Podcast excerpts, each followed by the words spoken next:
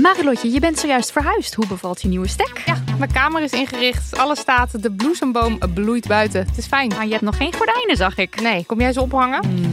Maar het ding is dus, desondanks alles slaap ik als een koningin dankzij mijn matras van Emma Sleep. Een prinses zonder ert ben jij. Al leg je een ert onder mijn matras, ik denk niet dat ik er last van heb, want het is een hemelsding. En dan heb ik ook nog mijn Emma Diamond Pillow. Jouw slaapkamer is een slaapparadijs. Wil jij dat nou ook? Ga naar emma-sleep.nl en daar vind je moederdag sale met kortingen die oplopen tot wel 50%. En met de code DAMNONEY aan elkaar uh, komt daar nog eens 10% extra korting bovenop. Luister jij al naar de podcast Co en Zo? Ik ben Rick Paul van Mulligen. Ik ben Nina de Lacroix. En samen met jouw man René voeden wij twee kinderen op in twee huizen. Co-ouderschap. We hebben het over alles wat je daarin tegenkomt. Maar ook over de juice tijdens onze kinderloze dagen, want die heb je ook in het co-ouderschap. Een podcast voor alle ouders in alle vormen, maar ook voor alle mensen zonder kinderen. Zijn we eerlijk, heerlijk herkenbaar. Dus luister naar Co en Zo in je favoriete podcast-app. Dag lieve honingballen. Hoi Stefan, dat is mijn buurman die ook uh, schijnt te luisteren. Welkom bij Damn Honey.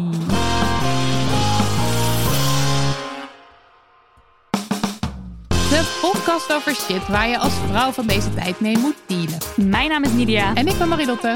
Welkom bij aflevering 59. Wauw, dat vind ik echt ik vind ja. het grandioos dat we, dat we al zover. Het is geen mijlpaal, maar het is toch grandioos. Het is wel mijlpaal. Het is een aflevering die we weer eens volledig online opnemen. Vanuit onze eigen huizen. Dus wellicht hoor je af en toe een gezellig achtergrondgeluid dat je nooit eerder in deze podcast hoorde. Uh, bijvoorbeeld een boormachine. De onderburen zijn aan het verbouwen. Of een blaffende Toby. Alvast excuses en de groetjes. Maar belangrijker, we gaan het vandaag hebben over trans zijn. En dat doen we met twee lieve, leuke mensen.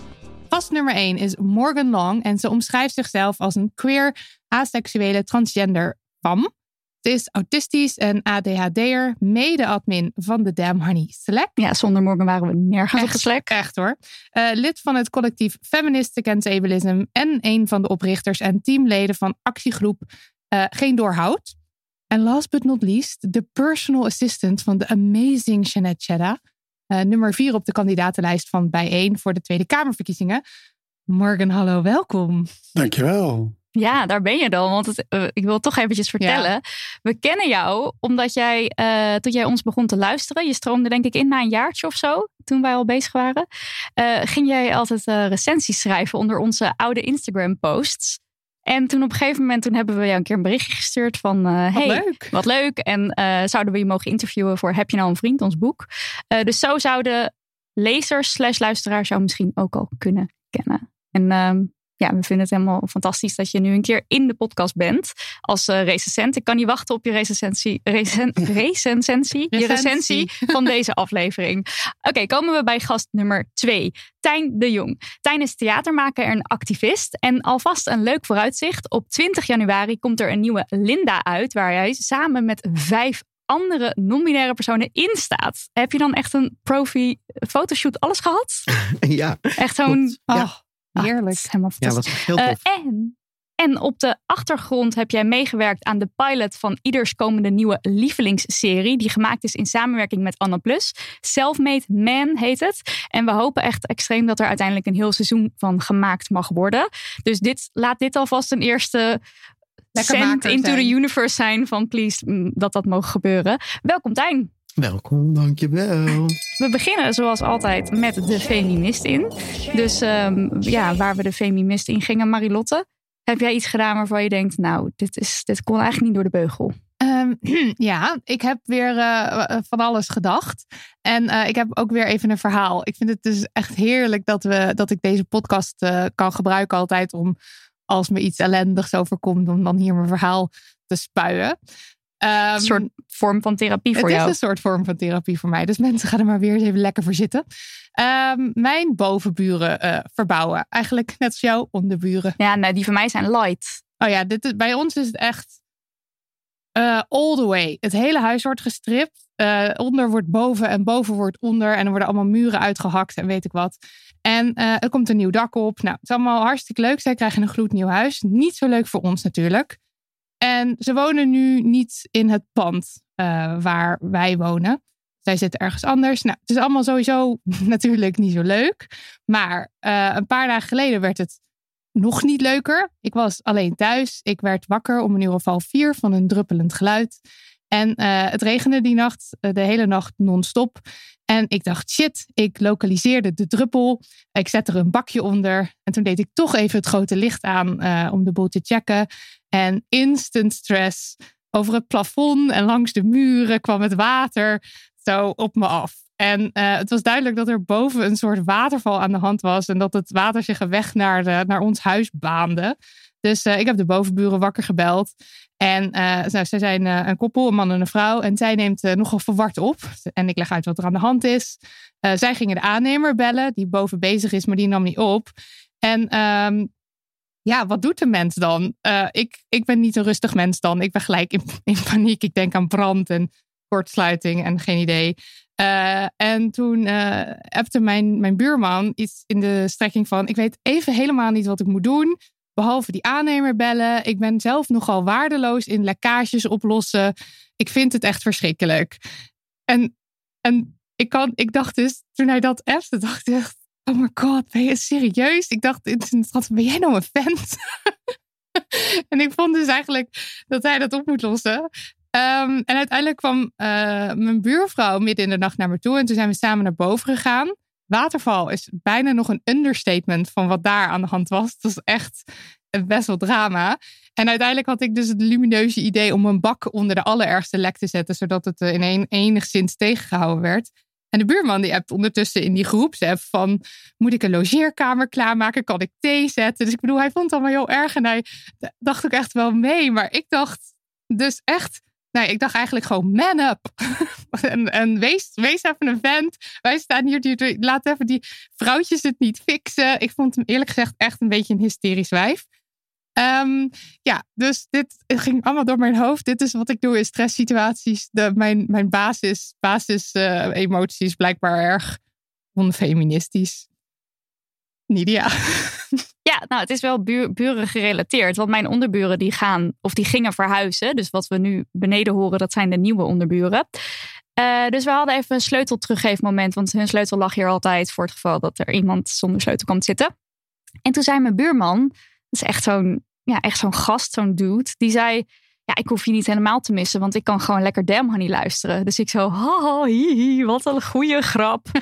Hij zegt, nee, ik, ik luister echt naar Damn Honey. Ik ben nu bezig met de ADHD-aflevering. Dus ik zo? Helemaal verbaasd. Ik dacht echt van, hoe, hoe kan het dat hij als eh, witte, cis, eh hetero vent het interessant vindt om naar ons te luisteren? Naar dat ge- gebabbel. Dat ging zo door mijn hoofd heen. Dus blijkbaar neem ik mijn eigen gebabbel ook niet, Niet serieus. serieus genoeg of zo. ik dat vind ik, het wel grappig dat we dus een podcast maken waarin we dus heel erg pleiten om vrouwenzaken serieus te nemen. Ja. Maar dat je dan dus niet kan geloven dat, dat een, een man, een vent, daar vrijwillig naar zou luisteren. Ja. En dat, dat hij dus het gebabbel van de vrouwtjes ook serieus zou nemen. Dat is dan onvoorstelbaar. ongelooflijk. maar leuk dat je luistert, Stefan. Dus Hoi, shout-out. welkom. Ja. Tijn, is het gelukt? Want we gingen met jou appen en jij zegt, nou, ik zit al na te denken. Wat moet ik doen? Ik heb er echt ook echt de hele week over na zitten denken. En ik ben uiteindelijk wel op iets gekomen. Ehm, eh, door de hulp van mijn vriendin, godzijdank, die zei het. Shout-out naar Roos. Ja, shout-out naar Roos. Hi, lieverd. En, eh, maar zij zei, eh, ja, jij maakt altijd grapjes eh, over dat jij veel meer doet in schoonmaken in het huis. En dat is natuurlijk eigenlijk ook helemaal niet feministisch, want mannen kunnen net zo goed veel in het huishouden doen. Het is niet een soort van automatisch een vrouwentaakje. En het is eigenlijk ook best wel onfeministisch dat ik daar dan tegenover haar grapjes over maak. er zo die nadruk ja, maar jij maakt nooit schoon en... Dus dat eigenlijk, dat is het meest, eh, minst feministische. Ja, Je hebt het weer goed, je hebt het goed gedaan. goed. Je goed een Ja. minst feministisch ding Heel- gevonden en gedaan. Heel goed. Lekker gewerkt. Top. Morgan, hoe zit het met jou? Ja, de gevreesde vraag. Ja, ten, ten, ten. Ik moet ook wel zeggen van... Sowieso heb ik een hoofd wat vrij mo- moeilijk feitjes... dingen uit mijn eigen leven zeg maar, op kan duiken... zonder dat ik daar een associatie heb die toegang geeft, zeg maar. En ja, ik, door, ik zit ook al sinds maart vorig jaar in isolatie en mijn hele omgeving zo ongeveer is heel feministisch. Mijn hele bubbel. dus ik maak ook niet zo heel veel mee. Maar wat ik wel merk is zijn... Ja, eigenlijk heeft naar Noah een soort van mijn, de, het artsding vorige keer al gepakt. Maar de, dat Ja. soort gedachten, die automatische gedachten waarmee je soort Ja. van opgegroeid bent. En dan is wel al- altijd de tweede gedachte is, ja nee, wat denk je nou, weet je wel? Dus dat kan, dat kan zijn inderdaad over dat soort dingen als een arts is een, dat je automatisch denkt dat hij een man is, maar ook eh, meer op eh, racistisch vlak. Ja. Ondanks dat ik echt heel antiracistisch ben, heb ik nog steeds die, die, die ingrained gedachten Ja. van waarmee je opgegroeid bent, zeg maar. En ook niet dat mijn ouders Ja. nou zo, zo heel racistisch waren of zo. Dat was het niet. Maar dat was gewoon de maatschappij. Ja, Maar Ja. Ik, ja, ik heb gelu- gelukkig wel ergens ooit eens gelezen van het eerste ding wat je denkt is hoe je geconditioneerd bent. Ja. Misschien, hebben jullie dat ook wel eens gezegd. En, ik heb eh, het denk de ik een keer is- gezegd, want ik klamp me daar altijd aan vast. Ja, en het tweede is hoe je werkelijk bent. En ik, Ja. ja, het, het duurt ook echt gewoon een halve seconde, een seconde voordat die correctie in mijn hoofd er is. ja. Maar het blijft wel- ook wel vervelend dat je toch Ja. dat niet helemaal los kan laten dan die eh, gedachten. Het is niet zo'n heel mooi concreet verhaal als jullie, maar toch. Maar wel heel herkenbaar. zeker. Ja. Ja. Ja, absoluut. Ja. Tijd voor Tijd voor post. Post. Post. Post. Allereerst natuurlijk een leuk bericht. En eh, dit bericht kwam van Elin en zij schreef... Na alle problematische kerstfilms... Nou ja, dat was het zeker uit de kerstaflevering die we hebben opgenomen. eh, even een tip voor een supergrappige, inclusieve, queer, kleur, own je seksualiteit, vrouwenvriendschap film uit Nieuw-Zeeland. The Breaker-Uppers. Eh nou, Dat is ook een lekkere tongbreker. Ik vind recensie al moeilijk. Laat staan upperers. ja, nee, dat is... eh, maar goed, je hoeft gelukkig het niet uit te spreken. Nee, ik zal het ook niet dat meer doen. doe ik. Sorry. Breaker-uppers. En eh, wij helemaal enthousiast natuurlijk. En ik heb hem gekeken. En ja, het is eigenlijk het is alles wat Elin zegt. Het is hartstikke inclusief en leuk. En vrouwen serieus nemen en grappig. Beetje over de top af en toe. Daar moet je natuurlijk ook gewoon van houden. Maar ja, dat is een genre. Het is comedy. En eh, het gaat over twee vrouwen en die runnen een bedrijfje waar je heen kunt als je relatie uit moet.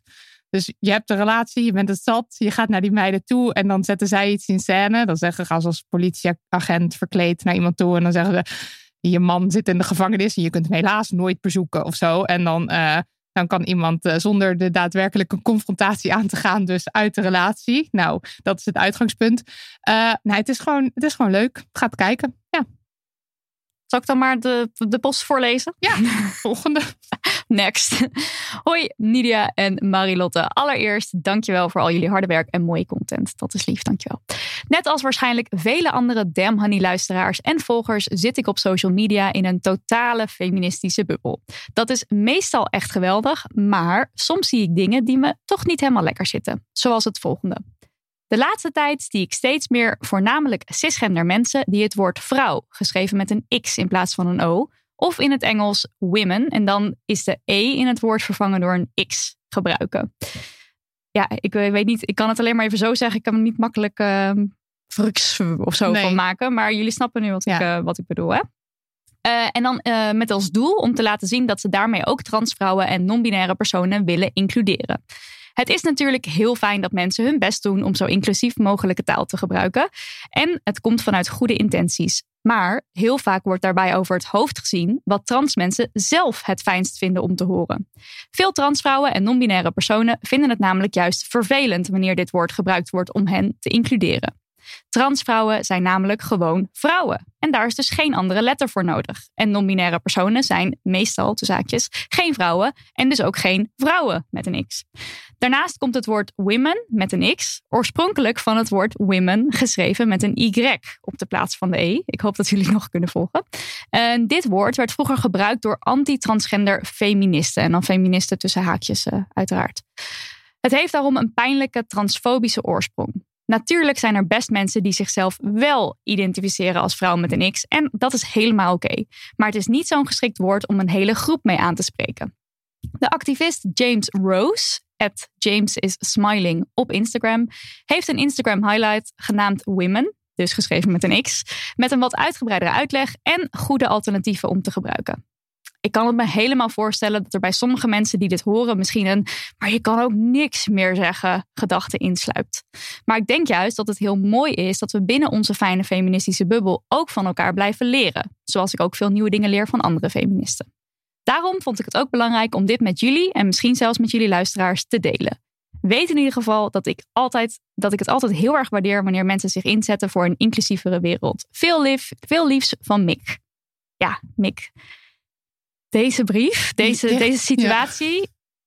staat al, al maanden Ik denk lijstje. dat hij misschien wel een jaar, misschien wel langer. meerdere keren per week door mijn hoofd. Ja. eh, en niet per se alleen deze brief, maar gewoon deze hele situatie Ja, we Want- worden er ook wel echt vaak op, opgewezen. opgewezen. Ja. Ja, want wat is er voor de mensen die dat eh, niet weten? ehm, als ondertitel van ons boek Heb je nou al een vriend? Hebben we gebruikt. ehm, 50 reacties op shit waar je als vrouw met een X mee moet dealen.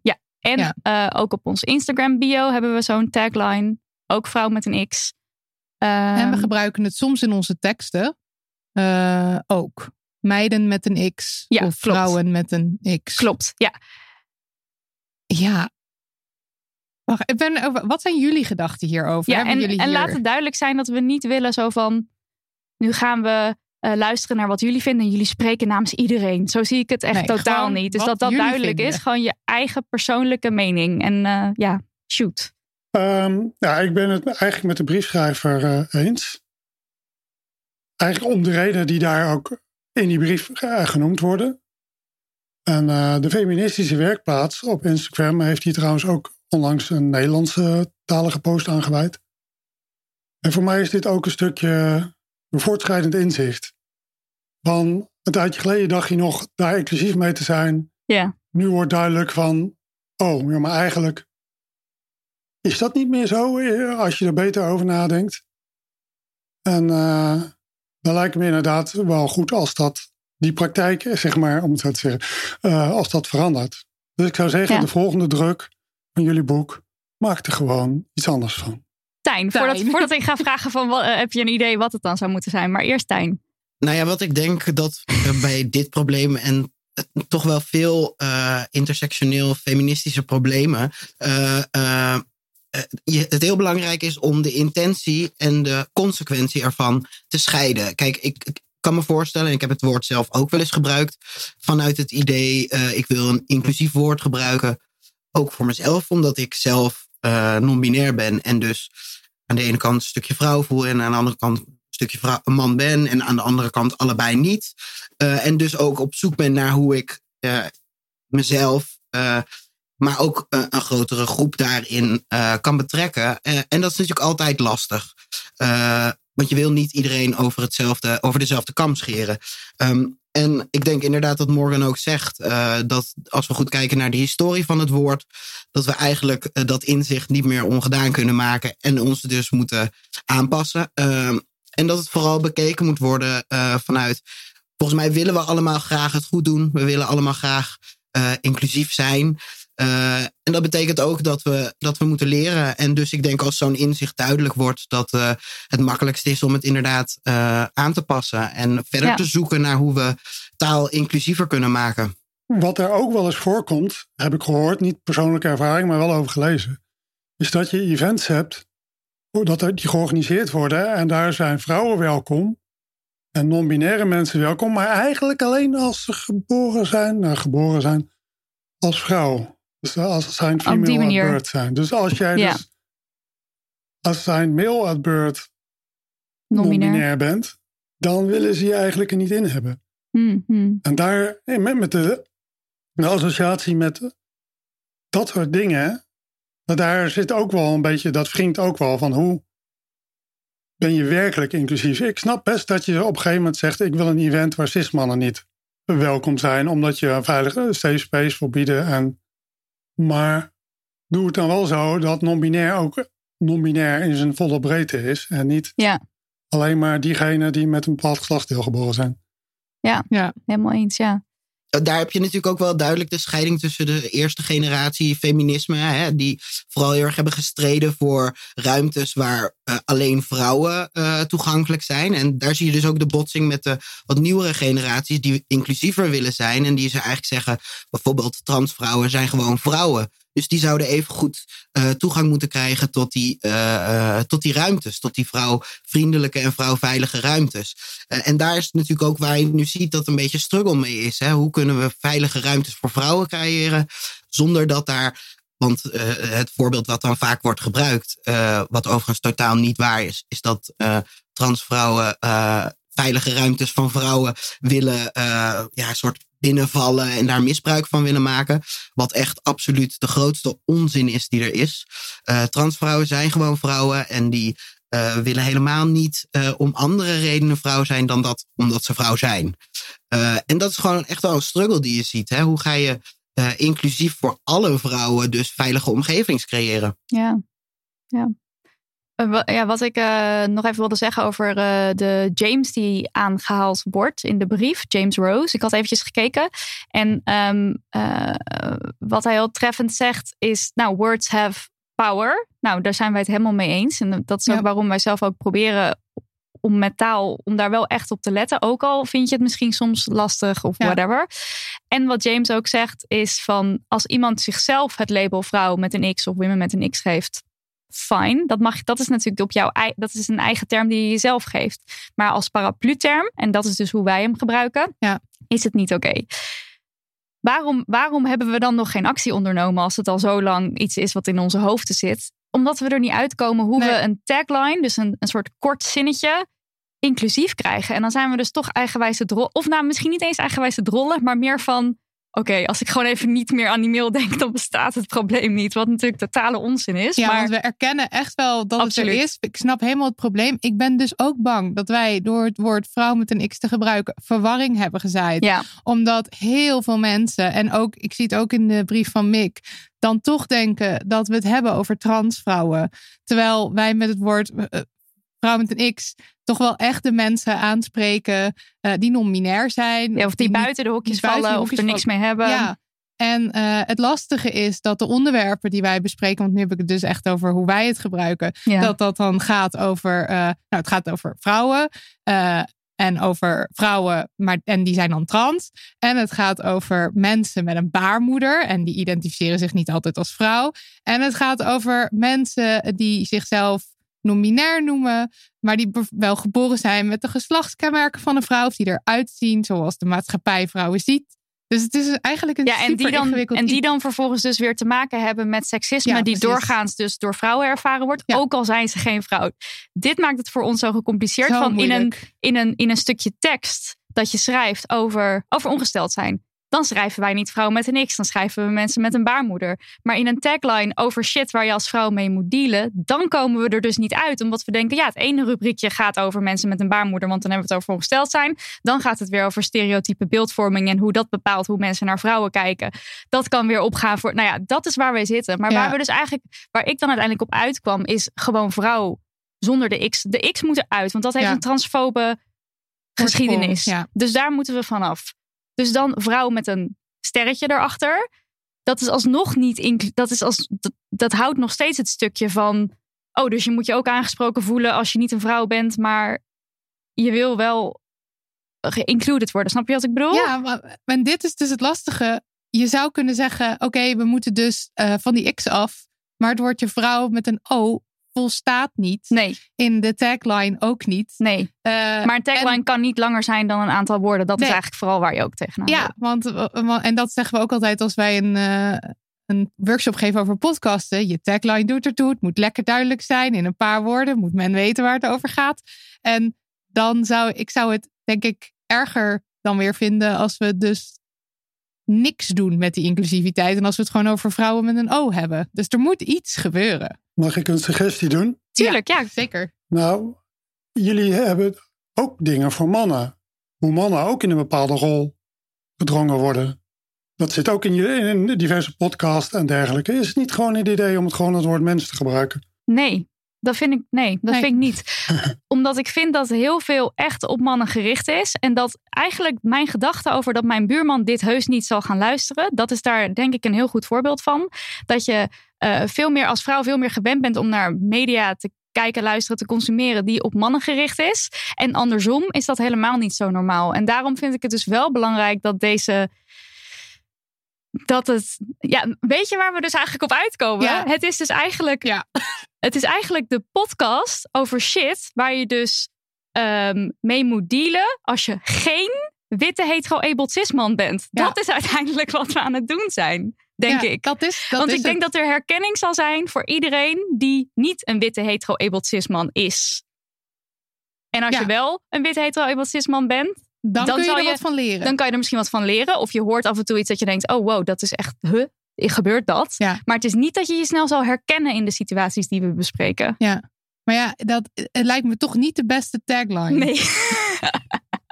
en dat gaat ook niet om. Het gaat dus ook niet om die witte cis- cis-hetero-abled man. Nee, Dus precies, waarom dan weer- zouden we die dan weer opnemen in die tagline? Ja. Dus eh, uiteindelijk komt het erop neer dat we er nog steeds niet helemaal uit zijn.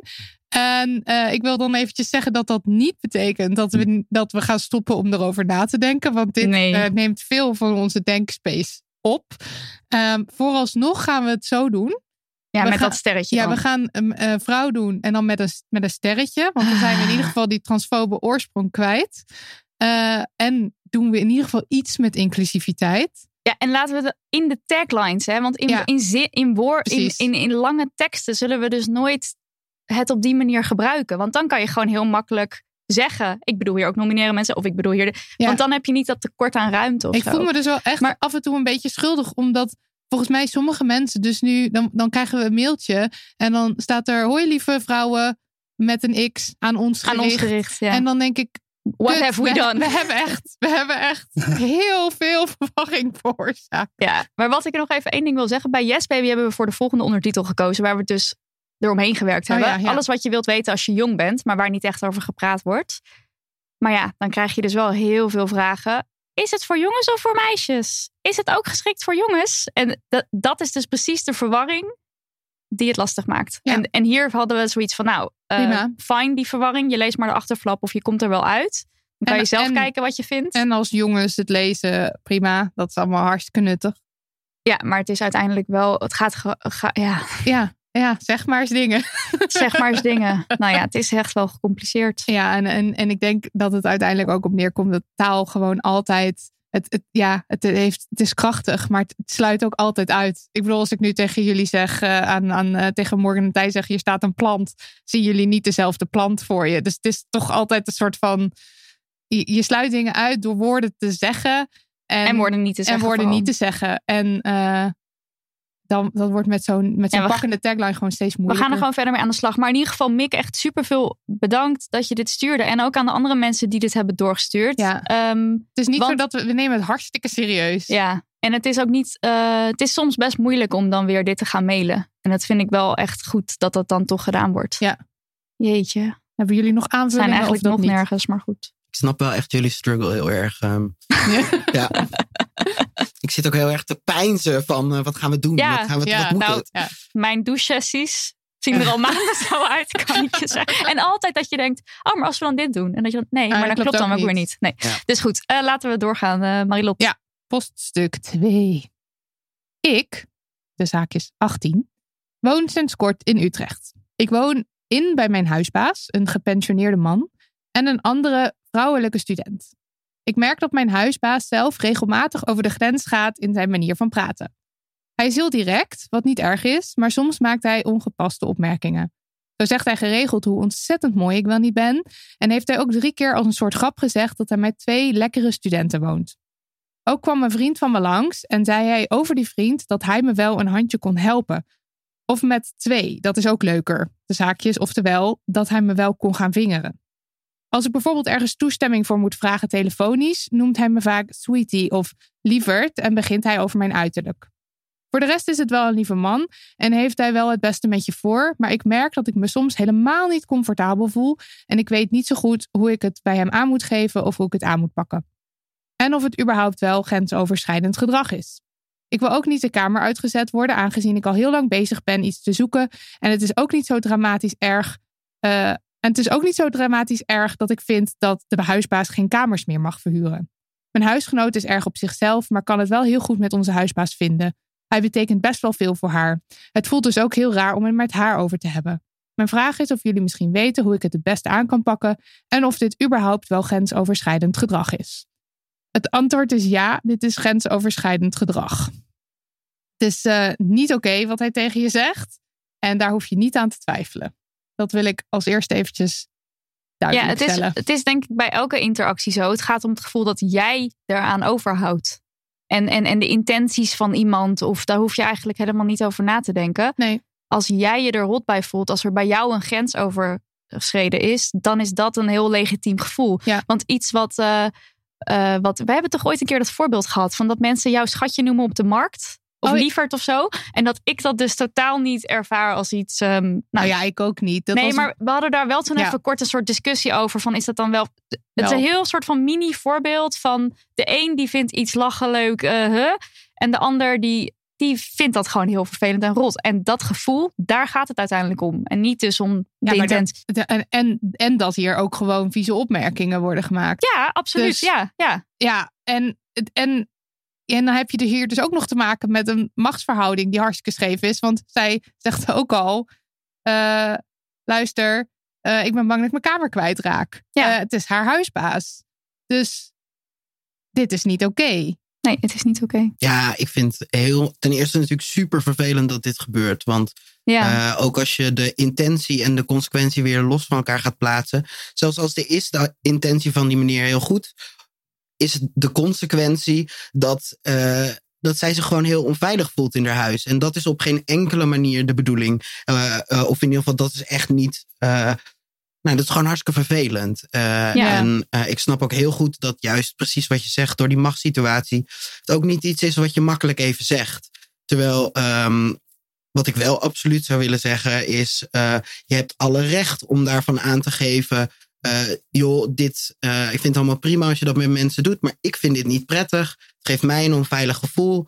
Eh, en misschien kan het zelfs helpen om te benoemen dat je weet dat die intentie waarschijnlijk niet verkeerd is, maar dat het te maken heeft met de consequentie die het op jou heeft. En dat is dat onveiligheidsgevoel.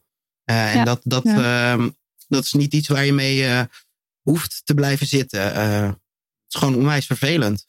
Ja, en ik merk dat ze, eh, want in de brief zegt ze ook, eh, ja, het is, het is niet een slechte man. Of het is een lieve man, hij heeft het best met me voor. Dus je praat het alweer goed in je hoofd.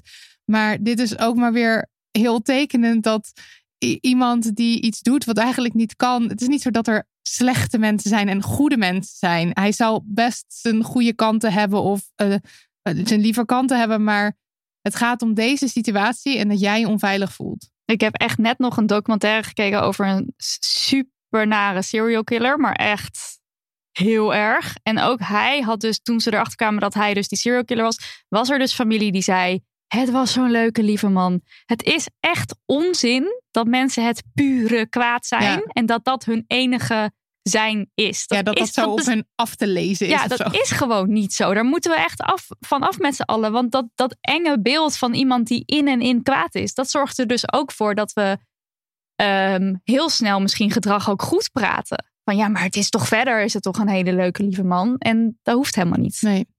En ik Morgen, denk ook ik vraag dat me je, ook af of... Oh, of- dat je in dit we hebben geval... echt een soort... Ja, gewoon Sorry, ik elke Tijn. keer over jou heen. Hè? Ja. Maar, ehm, Kom maar. ah, nu ben ik ook nog eens kwijt wat ik wilde zeggen. Nou ja, dan gaan we toch naar ik morgen. denk ook dat... Oké, over naar morgen. Nou ja, ik, heb, eh, ja, ik had hier een korte opmerking over dat ik het inderdaad ook wel grensoverschrijdend vond. Maar ook wel lastig zou vinden als ik in die situatie zit inderdaad om te bedenken wat je er dan mee doet. Het enige wat ik kon bedenken was toch ondertussen langzaamaan op zoek gaan naar een andere kamer. eh. Oh, ik ben echt precies hetzelfde. Kijk, ik zou echt, ik zou echt willen zeggen van durf je uitspreken alles, maar ik ben echt een scheiterd. Ik zou het echt, echt eng vinden om te doen. Ik vind Dus het je, wel eng Je om- woont met hem in huis ook, toch? Ik Want- vond het wel eng om tegen jou te zeggen van doe je afwas eens of zo. Toen wij nog huis. Nee, maar echt, zeg maar, het, eh, je huis is zo. Het is gewoon heel gevoelig als daar een soort spanning of ja, ik kan me zo is- goed voorstellen. Het is er al. Ik weet het. Ik weet het. Het is ook niet. Het is niet dat ik vind dat mensen zo moeten denken. Maar ik heb zelf dat gevoel heel erg. Ik Ja. zou het dus niet zo snel durven. Nee. Dus ik kan me daar goed in verplaatsen. Maar ik hoop natuurlijk altijd, ook Dat door deze doet. podcast, dat mensen dat durven en die ruimte durven in te nemen. Maar ik snap het ook heel goed als je het niet durft. Dus dan zou ik zou dus denk ik zoeken naar een andere kamer. Het is gewoon heel moeilijk. Ik vind het nu al moeilijk om, om boos te worden op mijn buren terwijl ze net een hele enorme lekkage hebben veroorzaakt. Het is gewoon niet leuk om boos te worden op mensen die je de hele tijd moet zien. Ja, ja. Heeft er iemand nog een kamer over, is eigenlijk de vraag. Stuur een mailtje naar info.damhoney.nl in Utrecht en dan... eh, ja, was het in Utrecht? Ja, in Utrecht. Oh. In Utrecht. Ik dacht dat ik dat zelf bedacht had. Maar dat weten we ook gewoon. Nou, maar dan kunnen we misschien wel oprecht een oproepje doen. Ja, ik doe dat toch nu. Ja. Stuur een mailtje naar info.damhoney.nl als je een kamer hebt in Utrecht. En dan sturen wij dat door naar de, naar de brievenschrijver. En hopelijk kunnen we zo in ieder geval deze situatie fixen. Lossen we het gewoon even voor je op. lossen we het gewoon even voor je op. En dan eh, kunnen we, nou ja, dat, dat, ja dit, en dan hopen we dat op een gegeven moment mensen niet meer grensoverschrijdend gedrag vertonen. En dit niet meer nodig zal zijn.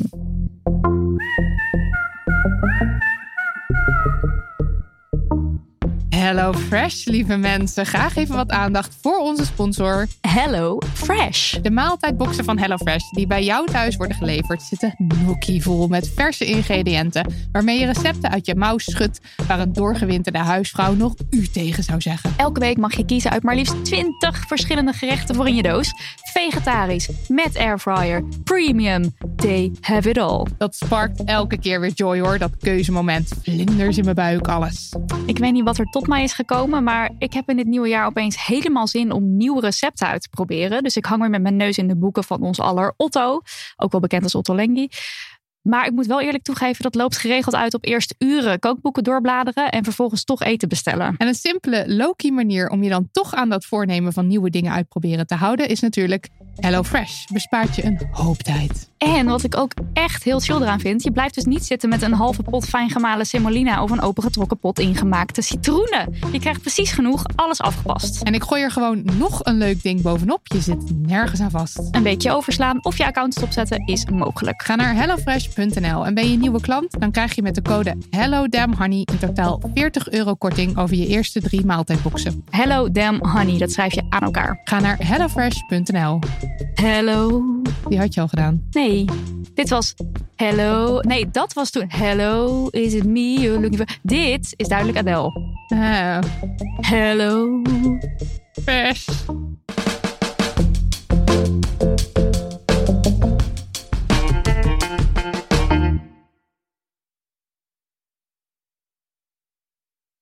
We moeten het even hebben over trans zijn. De representatie van trans mensen in mainstream media is nog lang niet op orde. Laat staan representatie in bijvoorbeeld de politiek. Er is nog veel onwetendheid en er zijn misverstanden rondom trans zijn. En mede hierdoor is er nog altijd een enorme shitload aan shit waar je mee moet dealen als transpersoon. Eh, al dan niet expres aangesproken worden met de verkeerde gender, niet de juiste steun ontvangen tijdens je transitie, onwil of onwetendheid bij de omgeving of dus die misverstanden door bepaalde groepen feministen actief buitengesloten worden. eh, looking at you, J.K. Rowling. En de mentale last die erbij kan komen kijken, zoals genderdysforie en mogelijke depressieve gedachten. En meteen hier een korte trigger warning. Zware onderwerpen rondom trans zijn zullen dus voorbij komen, zoals transfobie, eh, geweld tegen trans mensen en seksueel grensoverschrijdend gedrag. Maar we gaan het uiteraard ook over de empowering ervaringen hebben van Tijn en Morgan. En juist ook de mooie kant van het trans zijn. Ja, en wat ik eigenlijk net ook al zei, van we, we, jullie spreken niet namens iedereen. Zo werkt het niet. Ieder heeft een eigen verhaal. En zo, eh, zo hoop ik ook dat de luisteraars het eh, gaan luisteren. Ja. Laten we beginnen bij het begin. En dat is eh, jullie jeugd. Hoe was jullie jeugd? En dan ga ik even iemand aanwijzen voordat het weer in de soep loopt. Morgan. Ja, kan ik natuurlijk een heel eindeloos lang verhaal gaan opzeggen. Over eh, allemaal vak- schoolvakanties en weet ik wat allemaal niet. Maar dat is niet waar het om gaat, denk ik. Maar het punt was dat ik in mijn jeugd eigenlijk nog helemaal niet bewust van was. Van mijn trans zijn of ook maar iets in die richting. En ik ben heel christelijk opgevoed. Dus ik zat ook in een bubbel waar je dat... Ik wist, wist niet eens van het bestaan. Mhm. En het is natuurlijk ook wel een leeftijd dingetje. Hè? Ik ben 45. Dus als je tegenwoordig opgroeit, dan is trans zijn in de media best wel aanwezig. Maar destijds ja, niet, in de niet in de dingen waar ik naar keek of Nee. luisterde. Dus dat is een heel andere tijd. eh. ja, en dan hebben we het nog niet eens over als je nog 20 jaar eerder geboren zou zijn. Ja. Dus, maar die christelijke opvoeding heeft me wel wat afgeschermd van. Ja, en een bepaald. Ook bepaalde denkbeelden ook over homoseksualiteit en zo destijds meegegeven, die ik inmiddels al lang af- van me afgegooid heb. Maar Ja, dus ik was er helemaal niet mee bezig. Wist niet bewust van. En voor jou, Tijn? Uh, nou, ik, ik, sluit me in die zin wel aan bij wat Morgan zegt. Ik ervaarde dat zeker uh, in mijn vroege jeugd eigenlijk helemaal niet. Uh, ook omdat ik eigenlijk alles kon doen wat jongens deden.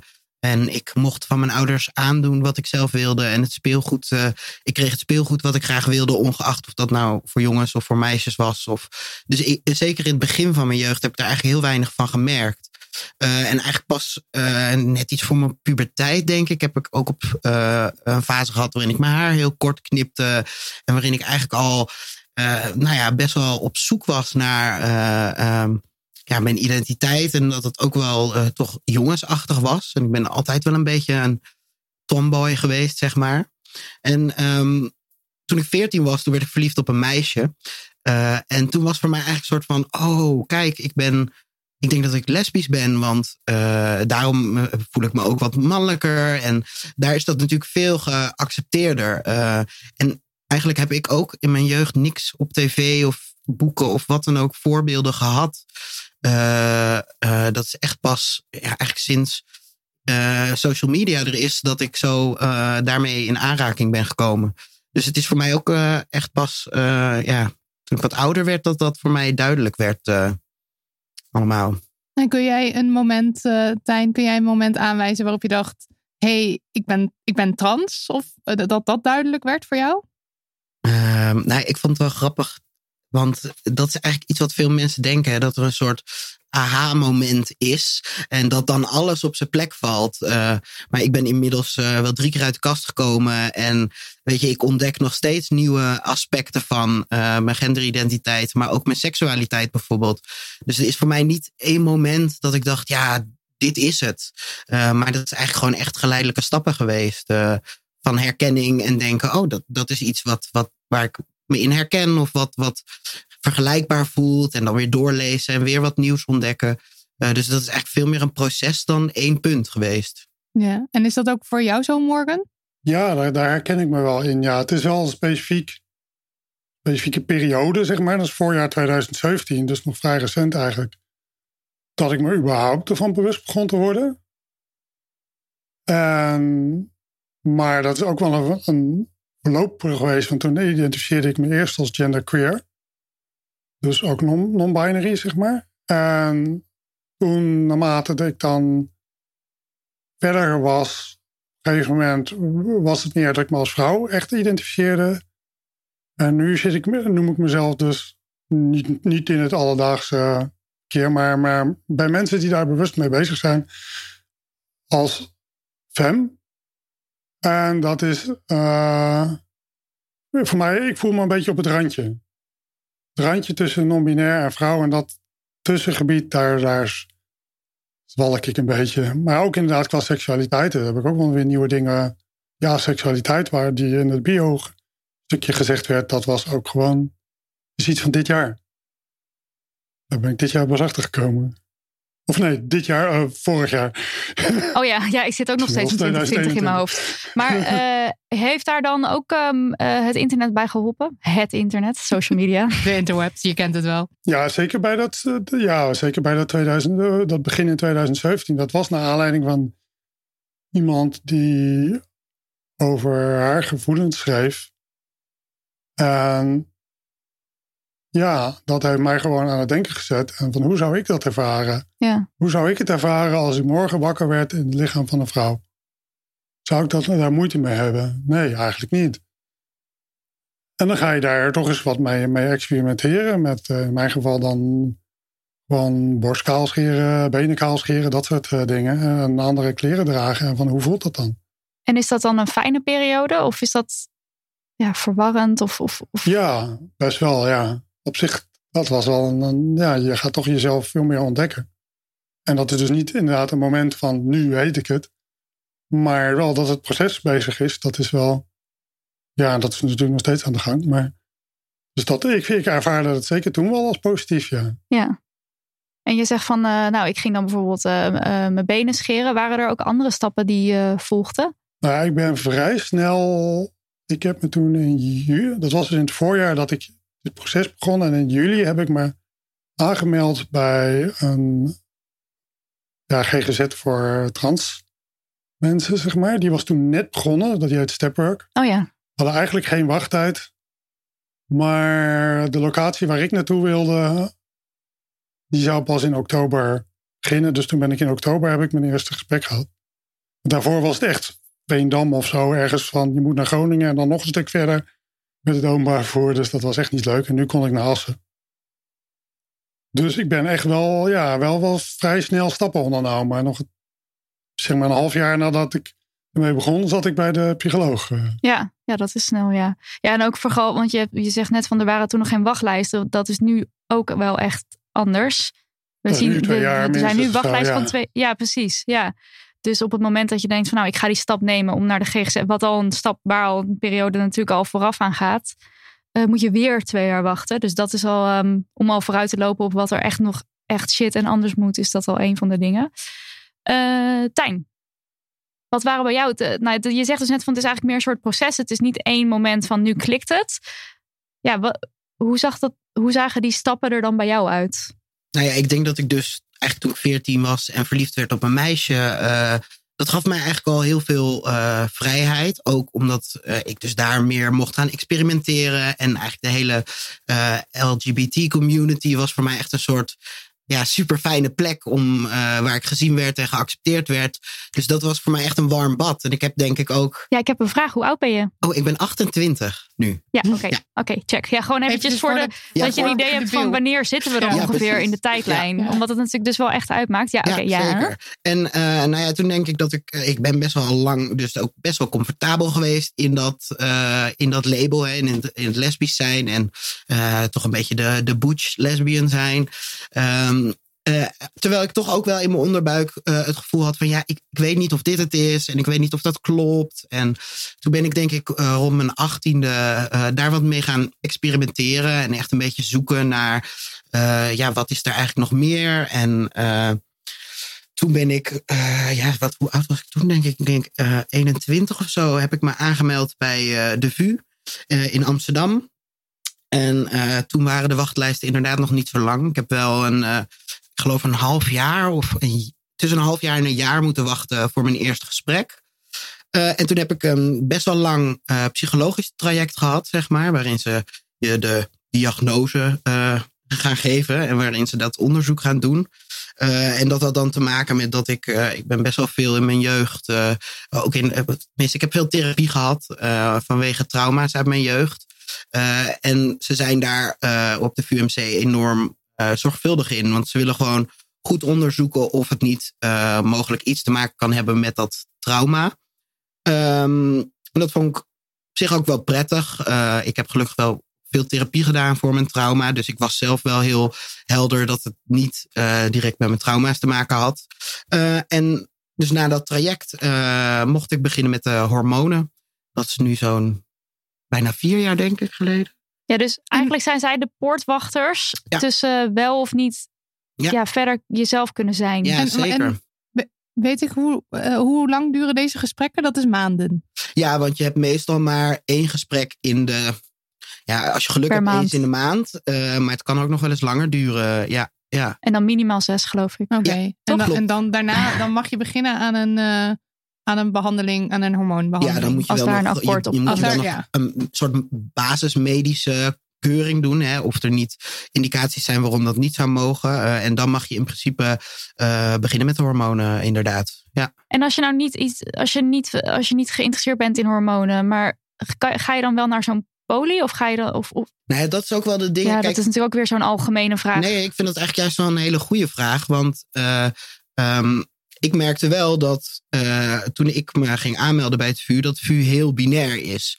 Dus eh, ik, ik kwam daar eh, en eigenlijk moest, moest je alles aangeven dat je.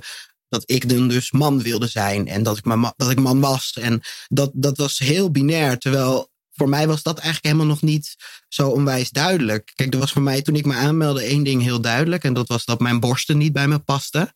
Dus in eerste instantie was mijn idee ook, ik wil eerst eh, mijn borsten verwijderen om te kijken hoe ik me dan voel. Maar dat was op dat moment eh, bij het VU absoluut niet mogelijk. Eh, je moest eerst echt een half jaar aan de hormonen zijn. En het was ook sowieso geen overleg mogelijk of je eerste operatie wilde of eerst hormonen. Het was gewoon, Oh, de stappen zijn, je gaat aan de hormonen Ah. na het traject en na zoveel tijd hormonen.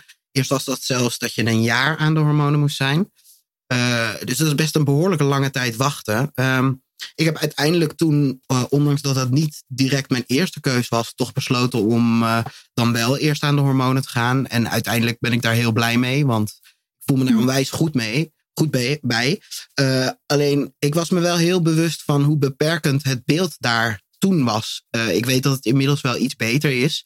Hmm. Maar nog steeds is het heel jammer dat het heel binair is. En het is natuurlijk ook lastig, want je hebt, je hebt gewoon binaire transpersonen die gewoon echt heel duidelijk eh, ook dat gevoel hebben van ik ben geboren in het verkeerde lichaam en ik ben echt gewoon duidelijk eh, eh, het andere geslacht. Alleen voor sommige mensen is dat gewoon absoluut niet hoe ze het ervaren. En daar zou toch nog wel wat meer ruimte voor moeten komen. Hmm. Ja, ja dat, het niet, dat het niet per definitie is dat je een man of een vrouw bent. Maar dat er van alles tussenin zit en het is een schaal. Ik denk wel dat dat is iets wat ik in, ook pas in mijn, in mijn soort feministische carrière heb geleerd. Dat het niet dus per se is, oh je bent, eh, of je voelt je man of je voelt je vrouw. Maar dat er dus van alles tussenin zit. En dat er dus ook die in die transities ook weer allerlei gradaties zitten in waar je voor kiest. Ja. En het is, want is dat, dat is aan het verbeteren. Ja, maar ik heb wel het idee dat dat vrij langzaam gaat. Kijk, en weet je, we hadden het natuurlijk net al even over dat vrouwen met een X.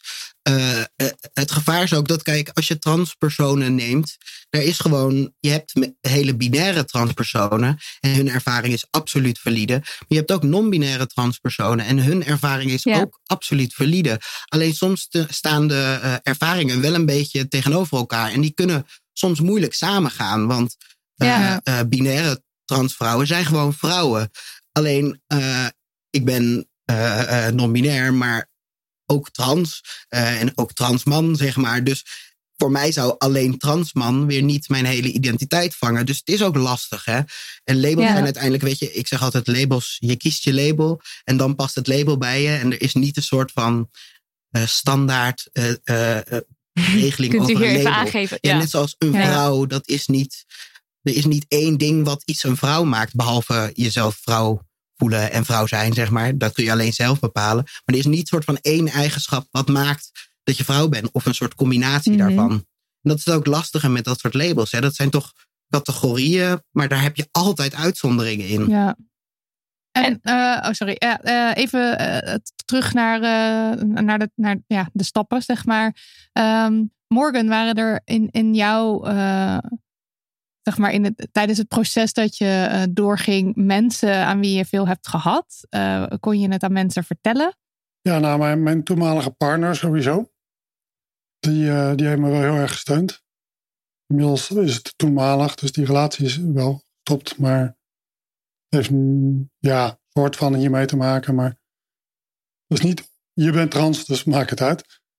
Mhm. Maar die heeft, daar heb ik gewoon heel veel steun aan gehad. En ik heb ook volgens mij nog net voor die eerste afspraak bij de psycholoog het al op Facebook gegooid. Dat Oh, daarvoor had ik het eh, aan mijn beste vriend toen gezegd. Daar was ik op bezoek. Dus die had ik het persoonlijk verteld. Verder ben ik van ja, ik zet dit gewoon wel friends only, zeg maar. Maar ik, ma ik heb toen een nieuwe Facebook-account gemaakt. En toen een bericht op de ene gepost die ik dan gedeeld heb op de andere. En ja, ik kreeg bijna alleen maar positieve reacties ook hoor. Dus. Maar, maar, maar ja, de, de voornaamste steun kwam toch wel van, van mijn ex toen. We kregen best wel veel de vraag van wat, wat zou ik als iemand eh, in de omgeving van iemand die trans is of die die, die, die, er, die, die stappen doorgaat, misschien ook niet helemaal weet hoe of wat. Wat kan ik doen als naaste? Wat kan ik zeggen of vragen? Of zou je daar een advies voor hebben? Oef. Wat, wat hielp voor jou? Nou ja, steunen. dat is het belangrijkste. En luisteren, denk ik. En, en gewoon vragen, juist misschien vragen wat die ander nodig heeft. Want dat kan natuurlijk ook gewoon per persoon verschillen waar die behoefte aan heeft. Eh, de ene wil misschien juist dat de partner meegaat naar afspraken, de andere niet. Ik ben, heb dat gewoon zelf allemaal alleen gedaan. Dus ja, als het enigszins kan, wees supportive. dat is het vooral. Ja, ja. En dus vooral ook het luisterend oor wat daarin eh, kan helpen. Ja, dat denk ik wel, ja. En Tijn, heb je, weet jij nog een moment waarop je het aan iemand vertelde? Eh, ja, ik heb het denk ik toen als eerste aan mijn beste vriendin verteld. Eh, ja, en voor haar was het eigenlijk ook wel. eh, het is trouwens ook het meisje waar ik op mijn veertiende op verliefd ben geworden. Dus wij zijn echt al veertien jaar vriendinnen. En zij zei eigenlijk: Ja, het verbaast mij niks. Eh, ik, ik, ik, ik, ik herken het heel erg in je. En Hmm.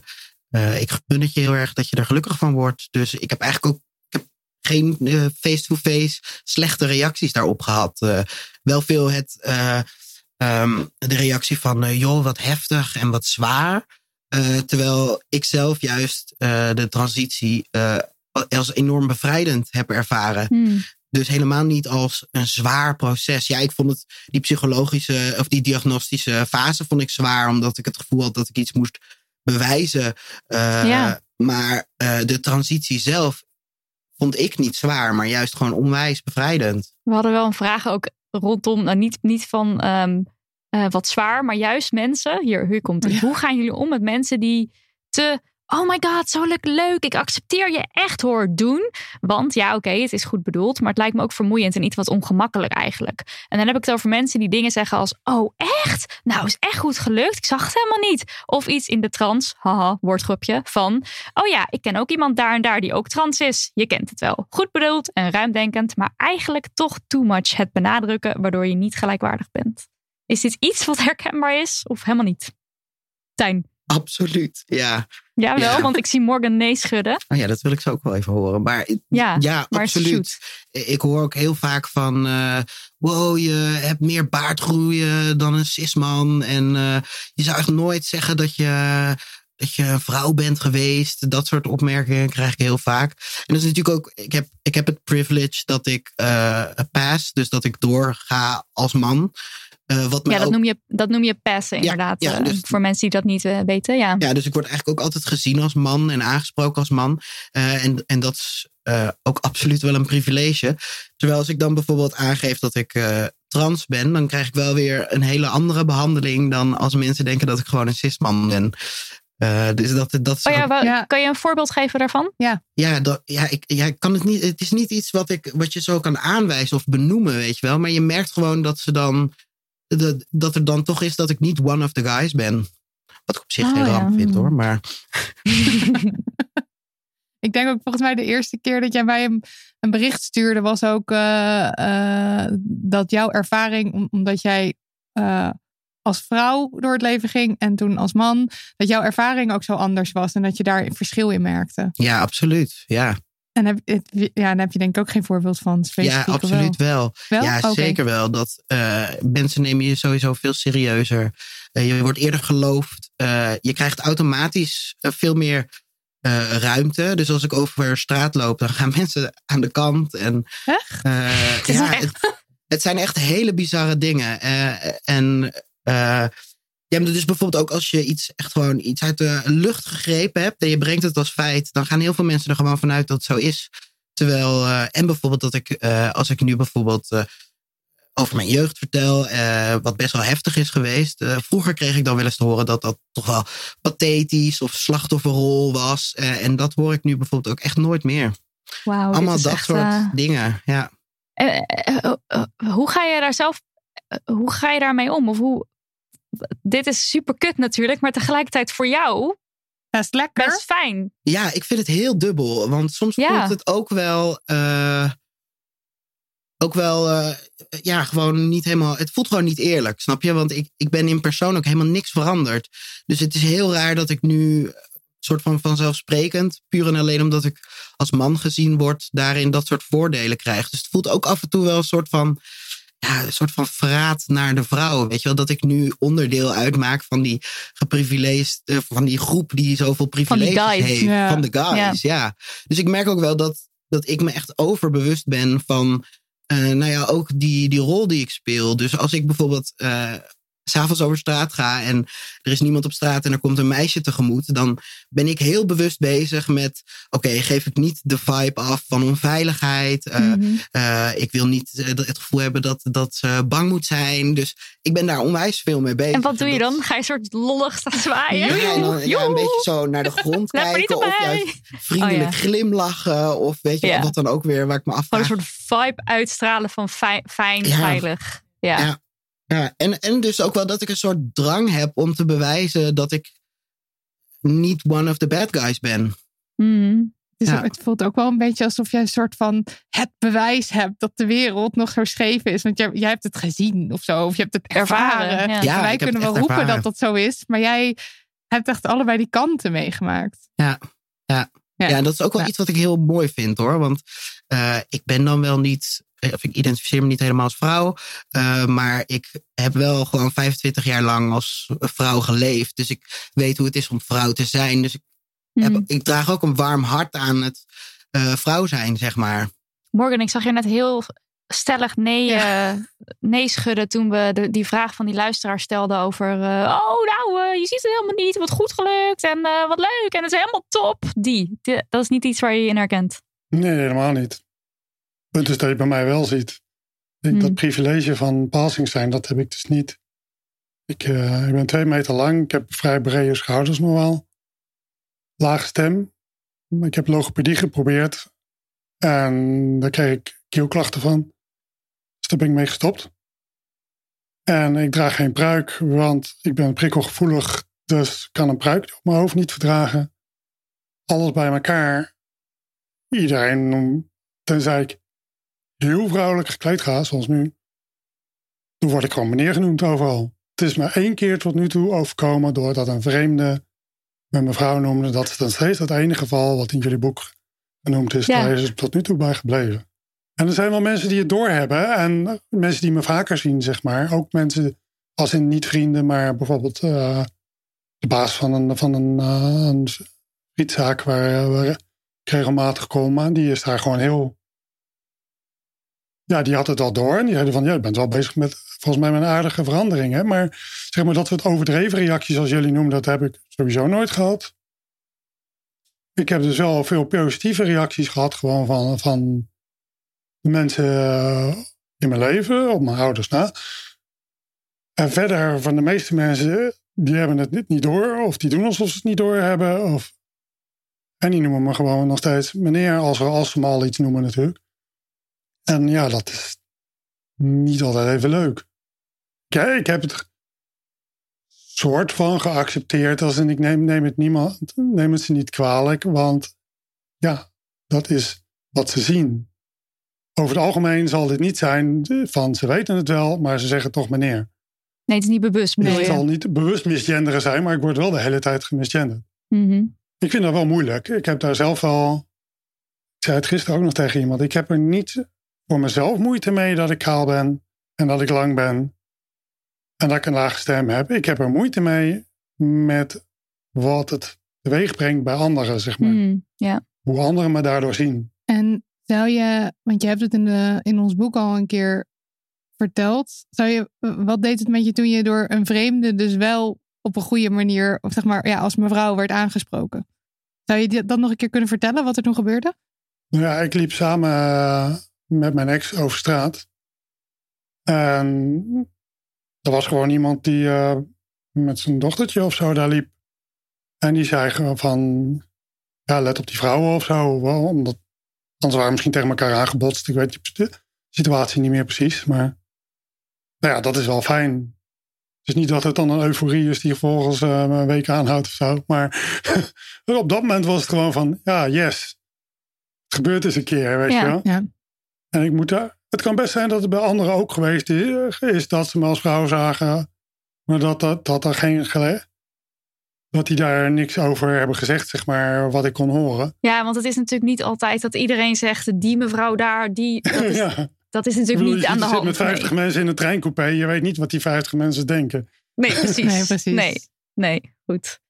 En heb je het idee dat je moet eh, overcompenseren? Of dat je een soort extra je best moet doen om, om vrouwelijk dan door mensen gezien te worden?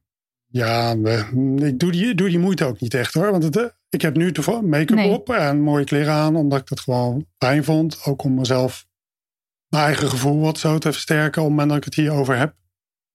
Maar de vorige keer was met kerst en de keer daarvoor was misschien ook kerst en de keer daarvoor was bij jullie.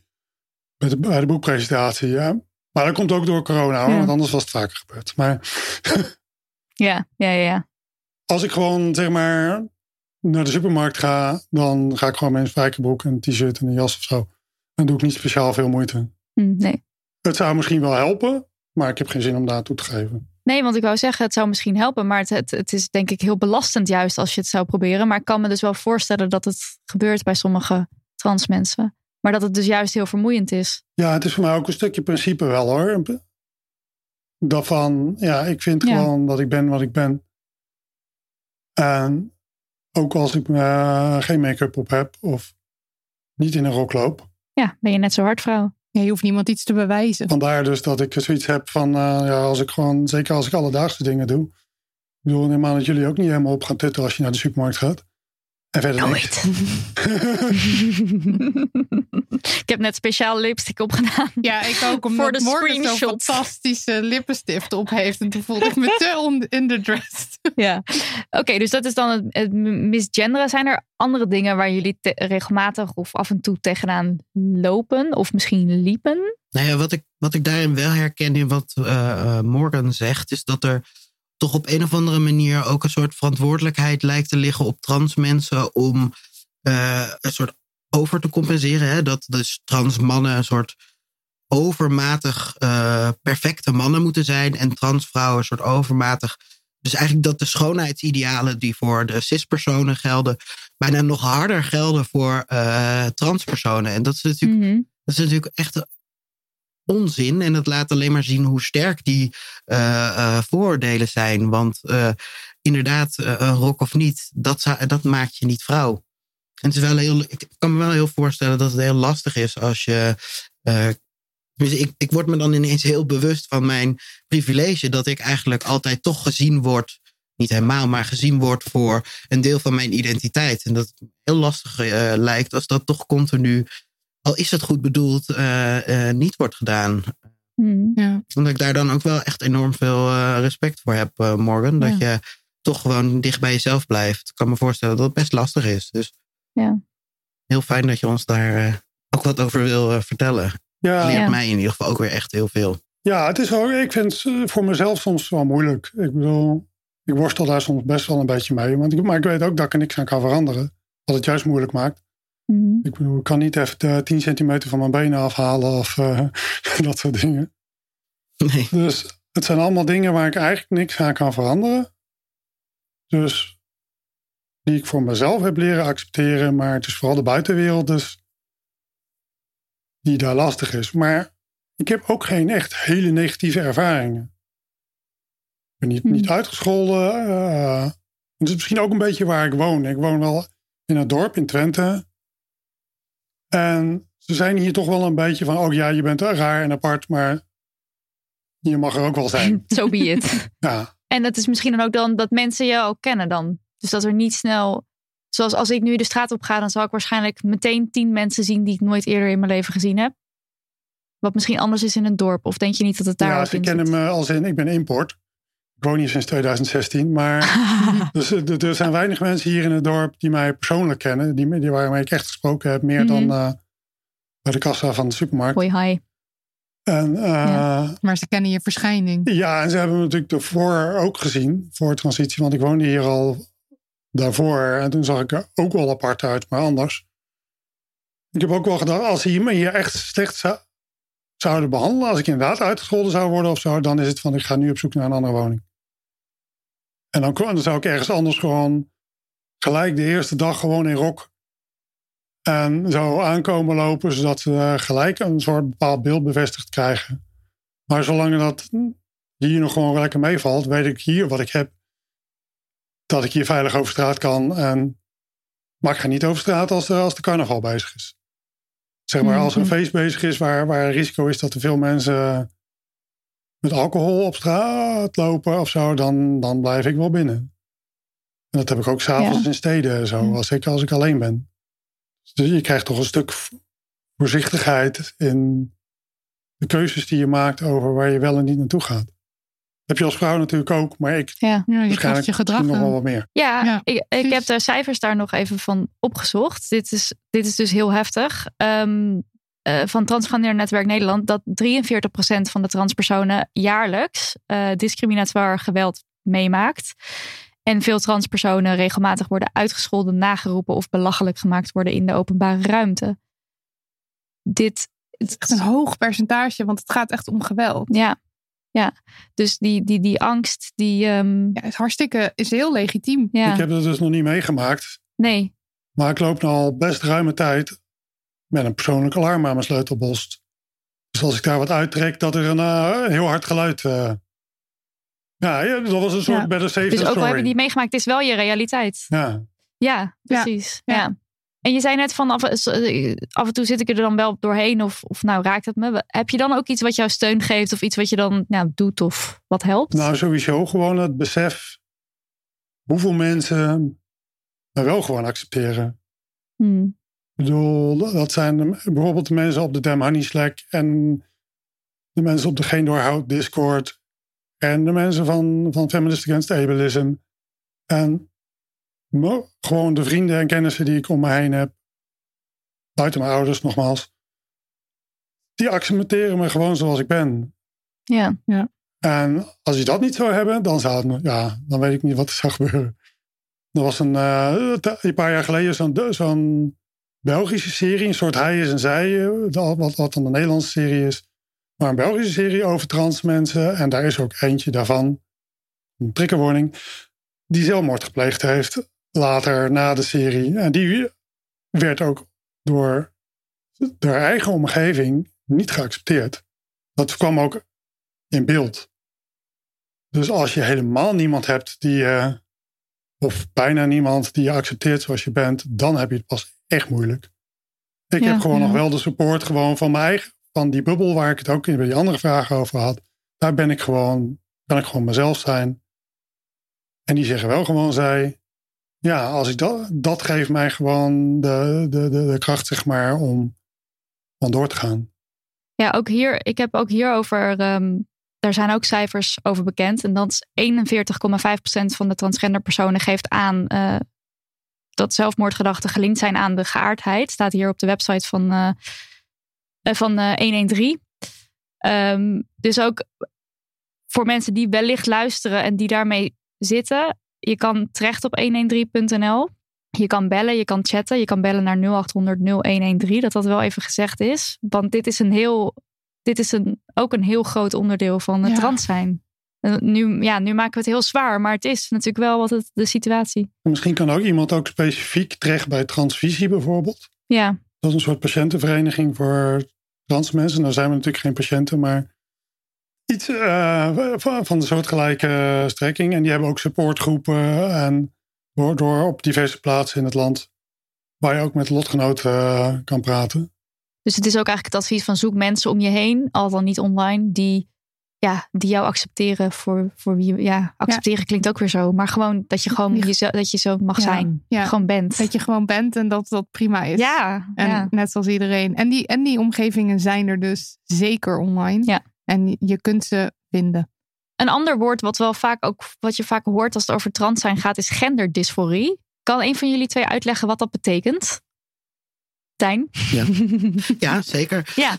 Genderdysforie is eigenlijk eh, de term die gebruikt wordt als je eh, ongemak, ontevredenheid ervaart bij de kenmerken die komen bij het geslacht waarbij, wat je toegekregen hebt. Wow, Oké, het wordt nu heel lastig als ik Ja, het zo ja, uitleg.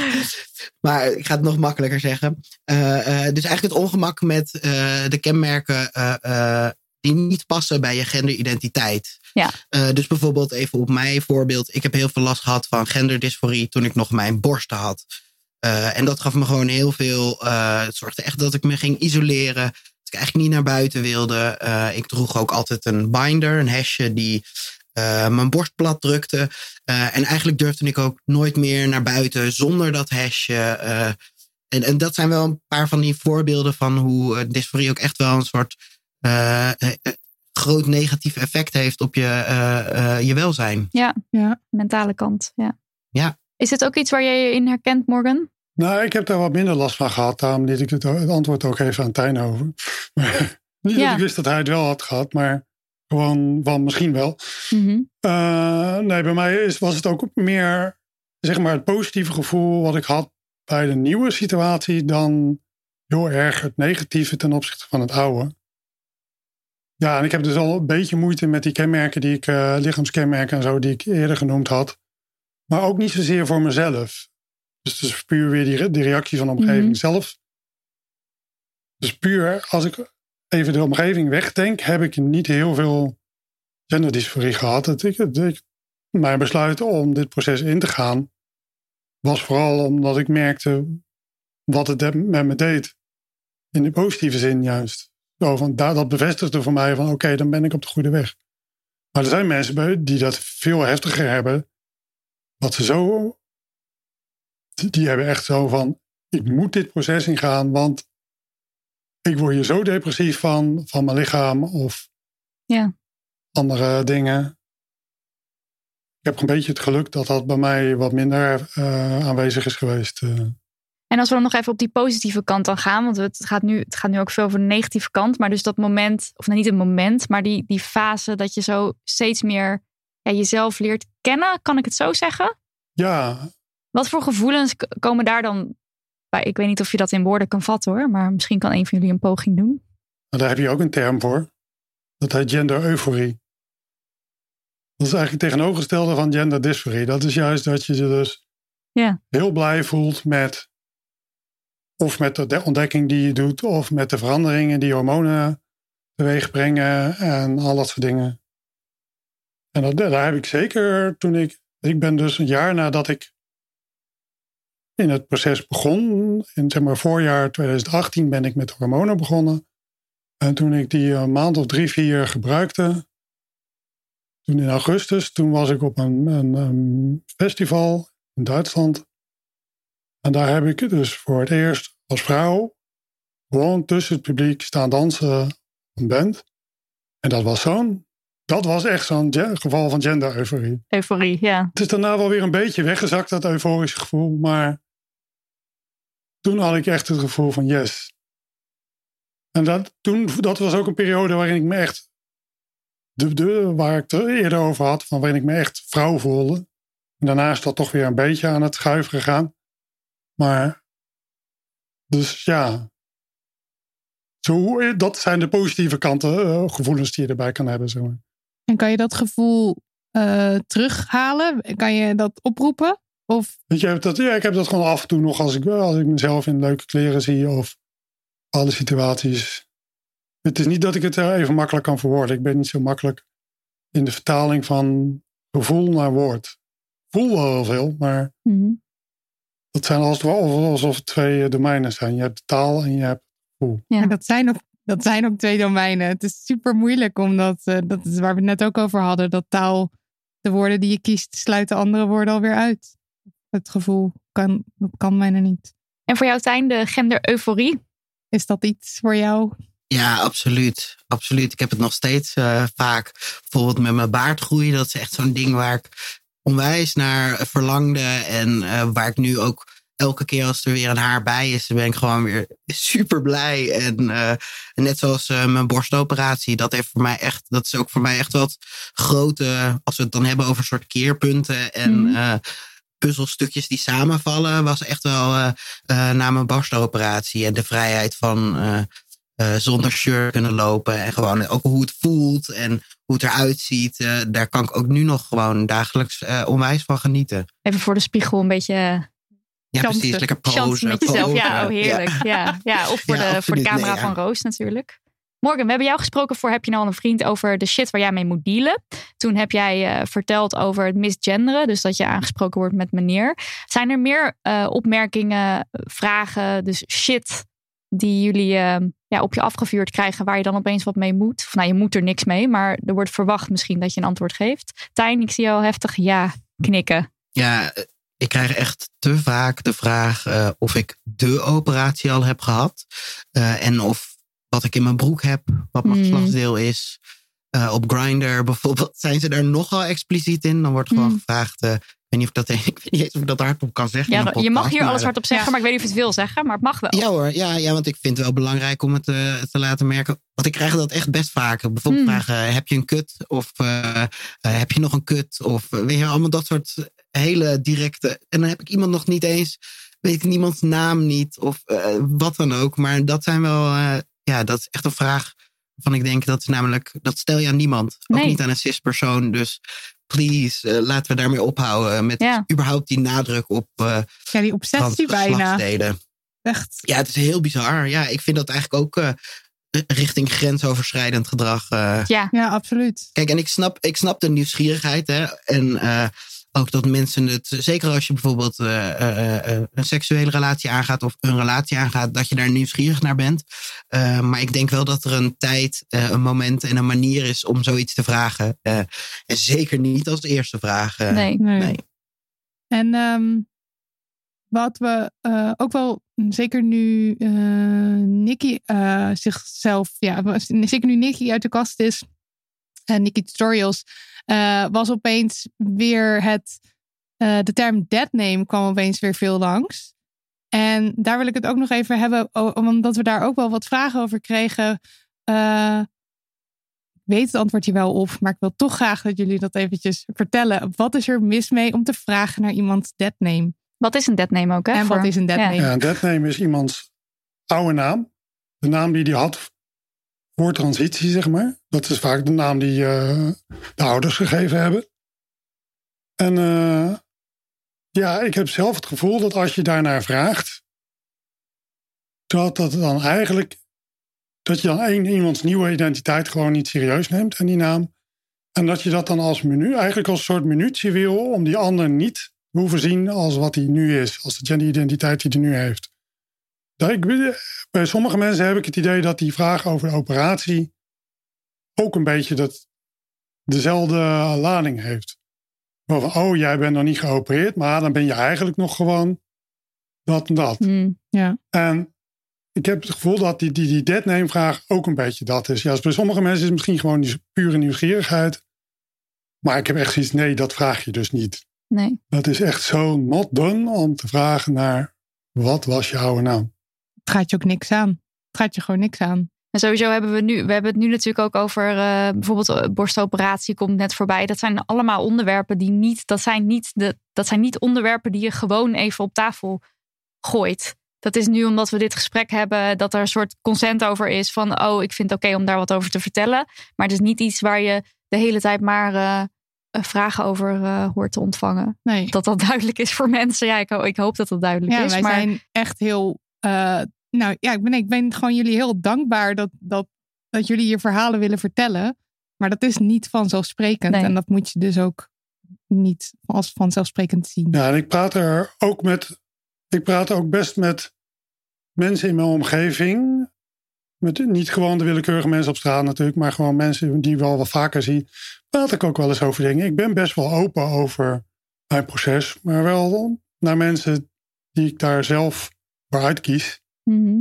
En niet gewoon naar iedereen die maar niet eh, wil weten hoe het ervoor staat. ja. Dus ook niet, helaas voor jullie, niet naar al die luisteraars van deze podcast. Nou ja, en ik denk ook, want ik herken dat ook. Ik ben er eigenlijk ook heel open in. En eh, ik wil het ook graag eh, verwerken in mijn theatermateriaal en dat soort zaken. Eh, dus ik ben zelf eigenlijk eh, iemand die op zich altijd heel open staat voor vragen. En ook juist zoiets heb van. Eh, stel je vragen, ook al gebruik je misschien verkeerde woorden. Eh, want alleen op die manier kun je eh, het leren. En ik zou het heel vervelend vinden als de discussie niet gevoerd wordt. Of het gesprek, een discussie over iemands identiteit moet je niet doen, want dat is er niet. Maar een gesprek over, over gender en over ervaring daarover vind ik altijd heel leerzaam. En ik denk ook dat dat een manier is om te kunnen leren. Dus dat het niet per se verkeerd is als je een verkeerde, tenminste dat is mijn ervaring nogmaals. Eh, als je een verkeerde term gebruikt. Of, maar dat je wel ook open staat om te leren daarvoor. Eh, en ook wat betreft die dead name. Want eh, ik heb mijn oude naam gehouden. Eh, dus ik ben iemand die eigenlijk helemaal geen moeite heeft met die dead name. Eh, maar dat is absoluut dus zeker ook weer niet een soort van regel. Uh, dus daarin is het ook heel belangrijk dat mensen uh, openstaan voor hoe mensen dat ervaren. En dat iedereen daar eigen keuzes in heeft. Want uh, voor mij is dat bijvoorbeeld die deadname helemaal geen onderwerp wat mij ongemak of wat voor mij vervelend is. Maar dat kan dus absoluut heel anders zijn. Ja, ja. ja het is natuurlijk ook een heel verschil tussen iemand die werkelijk een gesprek inderdaad aan wil gaan en wat wil leren. En iemand die gewoon wil weten van wat heb je nou in je broek? Of hoe heette je vroeger? Ja, ja. ja. dat is bijna een soort sensatie of zo misschien. Een hele andere insteek, zeg maar. Ja, ja. dat, is, ja, dat is sensatiezucht inderdaad. Ja, absoluut. Ja. Ja. Wat moet er nog anders? Laten we er even een grote vraag in gooien. Ja, representatie. Representatie. Ja. ja, ik denk dat dat namelijk een enorm belangrijk middel is om uh, uh, acceptatie en uh, normalisatie ervan te stimuleren. Dus hoe meer mensen we in zichtbare functies, maar ook onzichtbare functies gaan zien die andere genderidentiteit hebben, hoe meer gewoon dat wordt en hoe meer we. Kijk, wat voor mij het ideaal zou zijn, is als we het transgender zijn gaan zien als een onderdeel van iemand zijn. Dus net zoals dat iemand blond haar heeft, dat betekent niet dat iemand blond is, dat dat iemands identiteit is. En laten we dat alsjeblieft met, met gender ook zo zien. Uh, je gender is niet wat je maakt. het is een onderdeel van je mens zijn, maar er zijn nog zoveel meer nuances en onderdelen van een mens zijn. En ik denk Ja. dat dat heel belangrijk is. Ja. En het geweld moet stoppen. Dat, Ja, absoluut. ja. dat is echt, eh, ja. Ik, ik snap dat zelf ook eigenlijk echt niet. Ik ben zelf iemand die heel erg leeft vanuit het leef en laat leven. Eh, dus ik ben ook altijd wel een beetje verbaasd dat er sommige cis-mensen zijn die dus zich onwijs druk kunnen maken eh, over iets wat hun helemaal niks aangaat. Eh, want omdat wij trans zijn, betekent niet dat jij ook trans moet zijn. Absoluut niet. Cisgender mensen zijn ook oké en die mogen er even goed zijn. Maar dat moet wel andersom ook wel gelden, vind Ja. ik. Ja. Heb, je, heb je het idee dat eh, meer of betere representatie daarin wel kan helpen? Eh, zeg maar om het, om, dat, om het geweld dus te doen afnemen? Ik hoop het. Ja, Ja. kijk, ik heb het idee dat het de goede kant op gaat met representatie. Lang nog niet, eh, we zijn nog lang niet waar we moeten zijn. Maar je ziet natuurlijk wel eh, eh, dat, er, dat er meer aandacht voor is, wat op zich goed is. Maar je ziet ook dat de tegenbeweging eh, ook weer meer oplaait. Eh, Ja. En dat dus ook eh, het geweld ook weer toeneemt. Omdat ja, toch mensen zich daardoor bedreigd voelen. Of Ik moet, ik, denk, ik, ik moet niet denken aan de docu Disclosure, waarin het toch ook wel pijnlijk duidelijk werd dat de lange tijd transgender personen dan bijvoorbeeld werden neergezet als een, een man in een jurk, als een soort gevaarlijk type waar je bang voor moest zijn. En dat, dat, dat heeft de boel niet geholpen. Nee, zeker niet rondom transvrouwen. Hè? Want eh, eh, ik, ik merk toch wel dat, dat de transman een andere positie heeft eh, in de Mm, ja. media. En, en ja, je ziet het ook terug. Kijk, dat heeft natuurlijk ook wat te maken met male privilege. Dus gewoon het privilege van een maatschappij die gebaseerd is op mannen. Dus ik val binnen de groep die daar eigenlijk ook nu van profiteert. Dus het is echt een hele andere ervaring als transman dan als transvrouw. Eh er is veel meer onveiligheid voor eh, transvrouwen. Ja, ik had zelf ook al wat dingen van, van wat moet er anders. Meer dingen zeg maar, die vanuit een, bijvoorbeeld een overheid geregeld zou kunnen worden. Dat er nou ja, kortere wachttijden, dat vrij, maar dat vereist vooral ook meer investering en ook meer opleiding. Want ik geloof dat je de meeste psychologen zeg maar, in opleiding er nauwelijks wat over krijgen. En wat ook wel makkelijker mag, dat, dat sluit een beetje aan op, uh, op jullie vorige podcast met Nanoa. Voor zover ik begrepen heeft Nanoa, en ook degene die aan de voor ging, die heeft uh, daar een rechtszaak voor moeten voeren. En Mhm. ik vind dat de mogelijkheid om een X in je, op je idee te krijgen en je, je naam te, eventueel te wijzigen als je dat wilt, voor non-binaire personen ook gewoon net zo makkelijk zou moeten zijn als het voor andere transmensen is. Want ik heb daar. Het, is nu, het gaat nu als het goed is nog makkelijker worden. Dat is een positieve ontwikkeling. Maar ik, ja, ik moest daar van mijn psycholoog een verklaring voor krijgen. En daarmee naar mijn gemeente waar ik geboren ben. En dan eh, heb je daar een afspraak van een kwartiertje en dan is het geregeld. Ja, en dan heb je nog dat je een nieuw, nieuw, nieuw Hm. paspoort moet aanvragen, dat soort dingen. Maar dat gaat relatief makkelijk. En er zijn wel wat kosten aan verbonden. Maar als je het niet te vergelijken als je een rechtszaak moet gaan voeren om dat voor elkaar te krijgen. Dus ik vind dat, het, dat zeg maar, die mogelijkheid, die keuze voor non-binaire mensen ook wel wat makkelijker mag worden. Ja, überhaupt dat eh, binaire systeem wat minder. eh, ik denk dat we daar allemaal baat bij zouden hebben. En ik weet niet, Morgan, heb jij toen ook eh, moeten betalen voor die verklaring om het te wijzigen? Ja, maar wel een relatief klein bedrag. Ik begrijp dat als jij zeg maar. want Je kan die verklaring ook loskrijgen als je niet in behandeling bent. En dan betaal je echt honderden euro's. Mhm. En als je wel bij iemand in be- behandeling bent op een instelling en die heeft die bevoegdheid, want er zijn maar bepaalde psychologen die dat, die verklaring mogen tekenen, dan, dan ja, de- bij mij was het ergens van 75 euro of zo, ik weet niet meer precies. En daarna komen dan de, ko- de kosten bij voor, de, Nee, ja, voor mij ook. Alleen voor, de, voor nieuwe ideeën en de rijbewijs. ja, vervangen. Dan is het best weer een Ja. smak geld, toch? Als je het allemaal bij elkaar optelt. Ja, en ik vond toen 75 euro. eh, ik had toen op dat moment een uitkering. Dan heb je niet even zomaar eh 75 veel. euro te liggen. Ja. Dus ondanks dat het op zich een relatief laag bedrag is, is het natuurlijk eigenlijk van de zotte dat je moet betalen voor een, eh, een, een bevestiging van je, eh, ja, je diagnose. Ja. Dat is, dat, is- volgens mij hoeft dat tegenwoordig ook niet Of binnenkort, meer. ja, ik weet niet precies hoe, hoe de, de status daarvan is, maar er zijn plannen dat je gewoon, volgens mij zelfs naar je eigen gemeente kan gaan waar je nu woont. En dat je het dan zelf kan verklaren en dat je dan maximaal twee keer of zo het op die manier kunt, eh, kunt wijzigen. Wat ook nog moet veranderen is dat het, eh, het VUMC eh, beter gaat samenwerken met andere organisaties. Want op dit moment hebben zij zeg maar een soort, soort van het alleenrecht. En werken ze eigenlijk vrijwel niet samen met andere eh genderclinics. En dat is echt eh, heel raar eigenlijk. Want daardoor loopt kennis achter of zo? Of wat, eh, wat is het? Nou ja, ze- ja, hoe heet dat nou? Ze hebben zeg maar een soort van. eh, omdat ze eigenlijk weinig samenwerken met andere ziekenhuizen. En ziekenhuizen die mogelijk een poli willen op. eh, want zij willen gewoon dat alleenrecht Oh, houden dat is voor alleen die recht, zorg. ja. Hm, Oké, Ja. ja. Wat raar. Je zou toch denken dat je mensen zoveel mogelijk. Nou, echt, oké, dit is gewoon een, een, een een Ja, hele. zij zijn het eerste centrum in Nederland, geloof ik. En dat willen ze zo behouden. Dan ben je dat toch nog steeds als je samen gaat werken. Oké, nou, ook niet helemaal, dat maar- is mijn, mijn eerste basisreactie op dit soort dingen altijd. Ze hebben helemaal niet de capaciteit om iedereen te verwerken. Nee, dus het is Dat heel raar dat je dat toch hebt. zo Ja. hoog. Ja.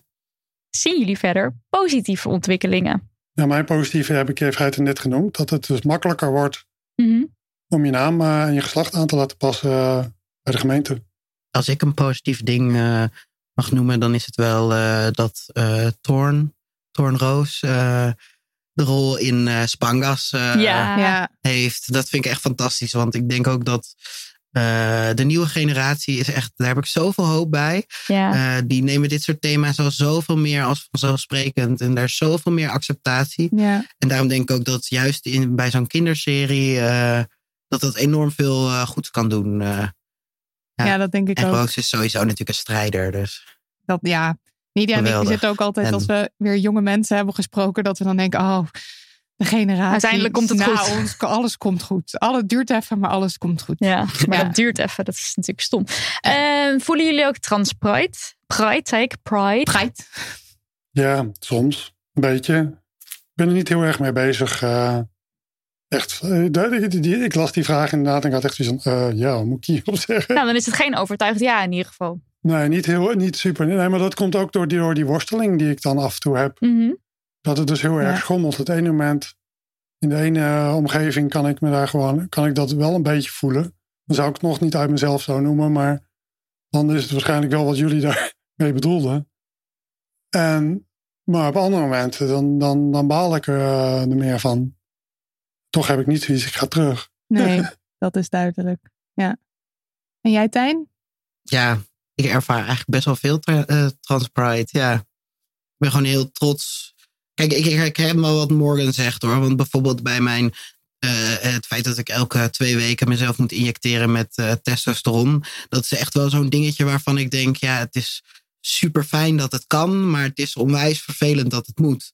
Ik zou het liefst eh, willen dat dat niet hoeft. En ook willen dat ik geen operatie nodig had eh, om de borstkast te krijgen eh, die ik heb. Maar tegelijkertijd ben ik heel trots en heel blij dat het kan. En dat we, ik vind wel dat we ook binnen de community gewoon een heel warm, veilige plek hebben gemaakt voor alle identiteiten. En daar ben ik dan wel heel trots op. ja. Mooi. Ik wil nog één vraag er doorheen, er tussendoor gooien die we van, van luisteraars veel krijgen. en, en dat veel mensen vragen: wat kan ik doen als docent of als leerling verpleegkundige of als verpleegkundige. Dus eigenlijk iemand in een publiek beroep die te maken krijgt met mensen. Om, de, om het. Om, om jullie, zeg maar, om, om transgender personen het veilig te laten voelen of een veilige omgeving te creëren. Wat zouden jullie adviseren? Werk aan je eigen vooroordelen en vraag. Dus vraag aan iemand als je het niet duidelijk weet hoe iemand wil aangesproken, hoe iemand aangesproken wil worden, vraag het. Uh, uh, vraag wat iemand prettig vindt. Dat. En verder ook niet overmatig. kijk, als je, een, als je een rol hebt als docent of zo, dan zou ik je willen vragen om die rol te gebruiken om informatie te verschaffen en om een veilige ruimte te bieden, zodat mocht je LHBT-kinderen in je klas hebben, dat die zich ook veilig voelen en dat er kennis over uh, gedeeld wordt. Dat? Ja, leer er een beetje over, verdiep je er een beetje in. En gebruik daar wel bij bronnen die ook afkomstig zijn van trans mensen. Dus luister naar wat trans mensen zelf zeggen en niet naar wat over trans mensen gezegd wordt. En dan kan ik misschien wel weer nogmaals de Gendercubus podcast tippen. Ja, zeker. Voor uh, instap, uh, instapkennis en uh, ook een goed gesprek onlangs, een interview van Anoa. Voor, Mocht dat onduidelijk zijn. Ja, ik, we, de, de, we moeten deze rubriek gaan, gaan, afronden. Ja. Uh, Hebben jullie nog een laatste vraag of iets? Of wat je, wat je denkt? Maar dat had wel echt. Kijk, ik snap ook dat dit een veel te groot onderwerp is om, om dat te vatten in een uh, half uur praten. Maar... Dat uh, gender, het genderconstruct, denk ik, niet alleen voor transpersonen lastig kan zijn, maar ook best wel voor cispersonen. Dus ik vind het ook altijd wel interessant om soort van tegen hen allemaal te zeggen: ga ook eens op onderzoek uit naar wat je gender voor jou betekent, ook al is het vanzelfsprekend. Ja, ik zit te denken. Mijn eerste neiging om te, om te zeggen, eh, sluit helemaal niet bij het onderwerp aan is, maar dat is Stemje net Cheddar. dat is een hele goede promo die je ja, insluit. Nummer vier op de kieslijst van Bijeen. ja, maar om zo daar wel op aan te sluiten. Bijeen heeft ook meerdere trans mensen eh, op de kandidatenlijst staan. Op diverse plekken. Dus bijeen stemmen als je meer inclusiviteit wil in de algemene zin, ook meer mensen van kleur en zo is sowieso wel een aanrader, vind ik. Maar dat moet iedereen natuurlijk zelf weten. Zelf weten, dat is een heel mooie afsluiter. ja.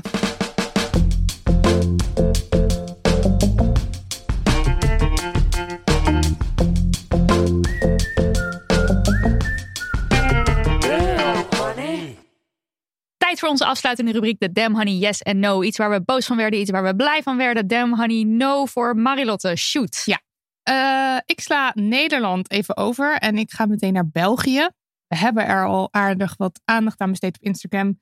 Wil niet zeggen dat we er niet ook gewoon in de podcast lekker over gaan praten. Um, en ik wil het even hebben over de Vlaamse psycholoog Kaat Bollen. Um, die is geen psycholoog meer. Want ze heeft haar titel teruggegeven omdat de Vlaamse psychologencommissie haar op de vingers tikte omdat ze uh, te sexy is. Uh, nu is uh, Kaat dus niet vies van uh, sexy pakjes. ze laat foto's op Insta zien met bloot. Ze presenteerde een burlesque show in een sexy outfit. En dat alles is zo ernstig dat stuitte de commissie tegen het cerebeen. En die sexiness zou haar waardigheid en haar geloofwaardigheid, en ik parafraseer nu met sexiness, ja, van, van het beroep van psycholoog aantasten. Um, wat walgelijk is. En nou, Kaat is het er niet mee eens. Ze geeft de titel nu terug, zolang de commissie er nog zo over denkt. En ze zegt daarover: uh, we mogen stilaan spreken over seksualiteit tegenwoordig, maar het moet blijkbaar in een heel klinische context gebeuren. En het is blijkbaar nog steeds zo dat als we uh, sexy zijn, of nou, als vrouw, als je sexy bent of je seksualiteit omarmt, als je daar open over praat, dat dat dus iets is wat, uh, nou ja, dus het beroep psycholoog zou kunnen aantasten. Dus het is blijkbaar minderwaardig, het is blijkbaar uh, ordinair. Uh, ja, blijkbaar gaat er nog steeds een, een memo uit de jaren 50 rond. maar het is 2021, lieve mensen, dus laten we hiermee ophouden. En uh, vrouwen die hun seksualiteit omarmen, dat is gewoon helemaal toppie de floppy. Uh, en die zijn evenveel waard. Wat als... weet je dat sexy te ja, zeggen? Toppie de floppy. En dat is evenveel waard als mensen, vrouwen die hun, uh, die, die, die hun alles, alles omtrent hun seksualiteit liever voor zichzelf houden. Ik bedoel, laat iedereen lekker gewoon zijn leven leven. Het is, dat, dat is eigenlijk nog het, het meest fucked up is dat, je, dat het doodnormaal is dat je vrouwenlijven uh, blote vrouwenlijven ziet in reclames. Ja, echt heen, voor een hamburger of zo. Echt iets wat nergens... Hamburger, een auto, een pot handgel, weet ik veel. En uh, dat vinden we dan allemaal heel normaal. Lekker seksualiseren die hap. Maar als je het dan zelf doet en je neemt zelf de controle... en je denkt, nou, ik ga mezelf lekker laten zien... dan tast het opeens je waardigheid aan. Dat is dus, ja, ik kan er gewoon niet bij. En uh, zoals ja, men weet, denk ik wel. Dus wij zijn ook niet vies van een beetje naakt laten zien. En we, en ja, steeds als we dat dus doen, steeds als we een foto online posten waarop bijvoorbeeld onze borsten te zien zijn, dan krijgen we wel nou, stevast berichtjes met. Uh, ja, ik geniet enorm van jullie podcast. Maar uh, ik schrik wel hoe, van hoe jullie jezelf hier laten zien. En dus ik, ik snap dat gewoon niet. Dus omdat we onze titel leuk vinden, omdat we onze titel leuk vinden en dat leuk vinden om op de foto te zetten, uh, neem je ons werk opeens minder serieus? Hoezo? Nou, ik, nou, nou, nou, ik word er gewoon heel boos van. Dat is eigenlijk de enige. En, dit is, en bij Kaat is het dan zo'n heel duidelijk, uh, concreet voorbeeld van dat dit aan de hand is. Maar laten we niet doen alsof het niet overal is. En alsof niet heel veel mensen dit doen. En op, denken. Ja, op allerlei niveaus. Niet alleen uh, psychologencommissies. Ook gewoon, weet ik veel, je bakkertje op de hoek misschien. En uh, dat moet ook gewoon klaar zijn. Ja, dat sluit me daar alleen uh, maar bij aan. Pleidooi om lekker te doen waar je zelf zin in hebt. Uh, Nidia, nou, yes. ik heb ingefluisterd gekregen van de regie dat Morgan ook een no heeft. Ja, ik was alweer, ik heb het helemaal in het script gezet, alles. Dat was mijn regie, jouw note in het script. Ja, mijn regie, mijn regie. Uh, zegt Morgan, jij hebt ook een Demony no. Ja, dat klopt. Een paar weken geleden werd de eerste roadmap voor het vaccinatieplan bekend. En daarna ging, in mijn ogen terecht, gingen de mensen zeg maar, op de corona-afdelingen en zo, de zorgmedewerkers, gingen zeggen van ja, maar wij moeten voor. En dat snap ik ook wel, want daar is zo'n hoog ziekteverzuim dat de zorg ook heel erg onder druk komt te staan. Maar kennelijk hebben een heleboel andere groepen dat aangegrepen om ook te gaan roepen dat ze voor willen. Ik las van leerkrachten, politieagenten, brandweer geloof ik. Ja, op een gegeven moment was gewoon iedereen erbij. BOA's. Ja, de BOA's. Ja, allemaal, allemaal wilden ze voor. En dat gevoel dat ze zelf ook aan de beurt willen zijn, zeker die mensen die inderdaad uh, vanuit hun werk in contact komen met anderen, dat snap ik helemaal. Maar het is wel handig om te beseffen dat iedereen die voorgaat, die normaal redelijk achteraan in de lijst zou staan, dus voordringt bij mensen in de risicogroepen die al soms al sinds maart vorig jaar thuis zitten. Ja. En waaronder dus mijn beste vriend. En omdat ik hem wil beschermen, ik ook. Dat, niet dat ik dat dus voor mezelf zeg. Ik zeg het voor die mensen die risico lopen. Ik bedoel, ik, Mhm. kans dat ik het ernstig ziek van word of dood van ga is niet groot. Maar die andere mensen wel. En ik op de Discord van Geen Doorhoud, dan kon ik de frustratie over al die mensen die maar voor wilden, die, die straalde er gewoon vanaf. Ja. Ja. We hebben daar een schreeuwkanaal, waarin mensen dan heel hard uh, in tekst of met, met gifjes of zo gaan, uh, gaan roepen als er weer iets frustrerends gebeurt. Nou ja, dit, dit soort dingen zijn dan wel aanleiding om daar flink in te gaan schreeuwen als er weer een groep zegt van, ja, maar wij willen ook voor. Ja. ja. Dat was mijn Demanino. Oké, okay, dan een yes. Nidia. Nou, ja, ik moet je gaan teleurstellen, want ik weet het gewoon even niet. Ik weet niet of Morgantijn of jullie iets superleuks, gezelligs hebben rond zien gaan, maar we hadden fucking Jack van Gelder met zijn uitspraken rondom Sigrid Kaag op Twitter. Als je dit gemist hebt, nou, good for you, hou dat zo. Partijprogramma van de PVV barstensvol met islamofobe shite. En in de peilingen is dat op één na grootste partij. Hè? Dus we hoeven ook niet zo van, oh, maar de PVV. Of wat ik ook heel gevaarlijk vind, ja, de PVV, wat had je anders gedacht? Zeg maar dat normaliseren ervan. bestorming van het Capitool hadden we nog in de VS. Politie deed niks. Uh, al die super treffende beelden van de Black Lives Matter protesten. En dan hoe de politie daar dan optrad versus nu. Doodeng. En dat zijn dan dingen waar je eigenlijk niet eens meer van in shock bent. Je had het dan wel verwacht. Maar we moeten er niet aan wennen. En we moeten het niet afschrijven als, ach, hè, um, dit is nou eenmaal uh, hoe het is. Of, uh, of mensen die willen het ook nog wel wegschrijven of afschrijven van, oh ja, dat zijn gewoon een stelletje mafkezen daar. En dat moet, hoeven we niet serieus te nemen. Het is gewoon rot. Ja, dus eigenlijk uh, we zijn nog geen twee weken in nou, 2021 en we zakken al weg in de stront. Dat is eigenlijk waar het uh, op neerkomt. En ik heb vaak dan nog wel een gezellige podcast tip of zo. Maar dat was er ook niet. Nou, ik had niet, ja. ik zag wel, er was net een nieuwe aflevering. Um, even kijken hoor. Sorry, ga ik gewoon heel erg om de spot. Want dit zag ik net toen Toby ging uitlaten. Um, er was een nieuwe aflevering van De Witte Stok. En dat is een hele leuke podcast oh, gemaakt door twee blinde mensen. En uh, een van de mensen die de podcast maakt, die krijgt een blinde geleidehond. En dat, gaat, dat traject gaat ze ons op meenemen. En er was een hele korte uh, update. Die duurde maar drie minuten. Maar goed, toen dacht ik... Dit is hey, een, yes! Drie nou, dat, is, yes. dat is toch te, te tragisch voor woorden. Maar goed, het is wel een podcasttip die ik dan toch nog kan geven. Nou ja, dat is positief. Is er misschien ook nog een uh, persoonlijke Dem Honey Yes dan om de boel mee, vrolijk mee af te ronden? Ja, die is er. Dit is heel leuk. Een van mijn goede voornemens is elke dag klaarkomen in 2021. En het gaat helemaal, zoals Marilotte dat zou zeggen, toppie de floppy. en wat er ook bij helpt, dat is ook iets leuks, is dat Marilotte en ik, we zijn ons seksverhaal aan het schrijven voor Damn Horny. En daar word ik zelf gewoon helemaal geil van. Nou, ik ook. Dus dat werkt gewoon hartstikke goed.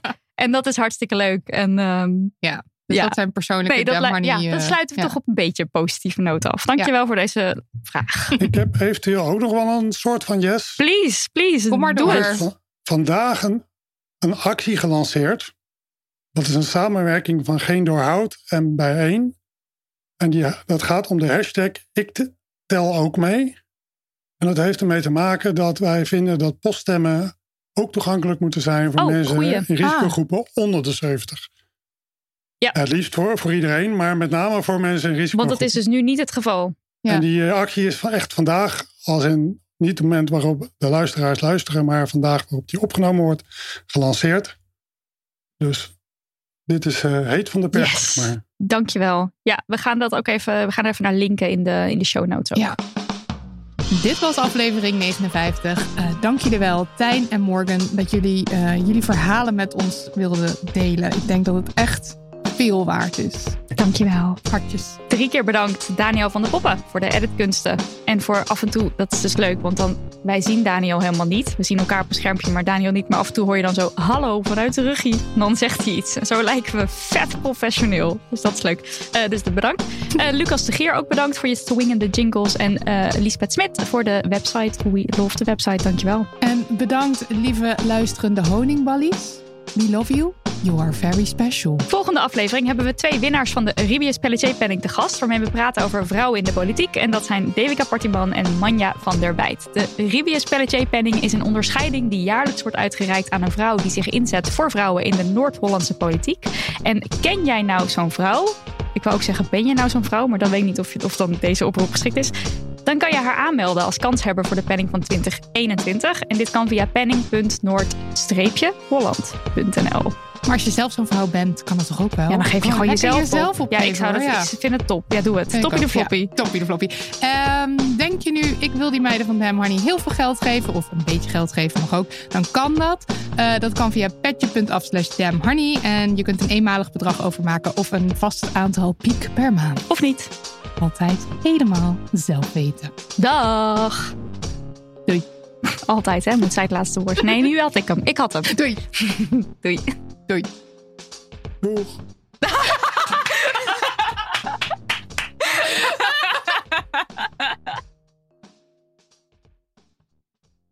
Kussens, bedden, matrassen, beddengoed. Emma Sleep heeft het allemaal. Ga naar emma-sleep.nl om van jouw slaapkamer een slaapparadijs te maken. Er is nu moederdag sale gaande met kortingen die oplopen tot wel 50%. Gebruik de code DAMHONEY voor nog eens 10% korting daarbovenop.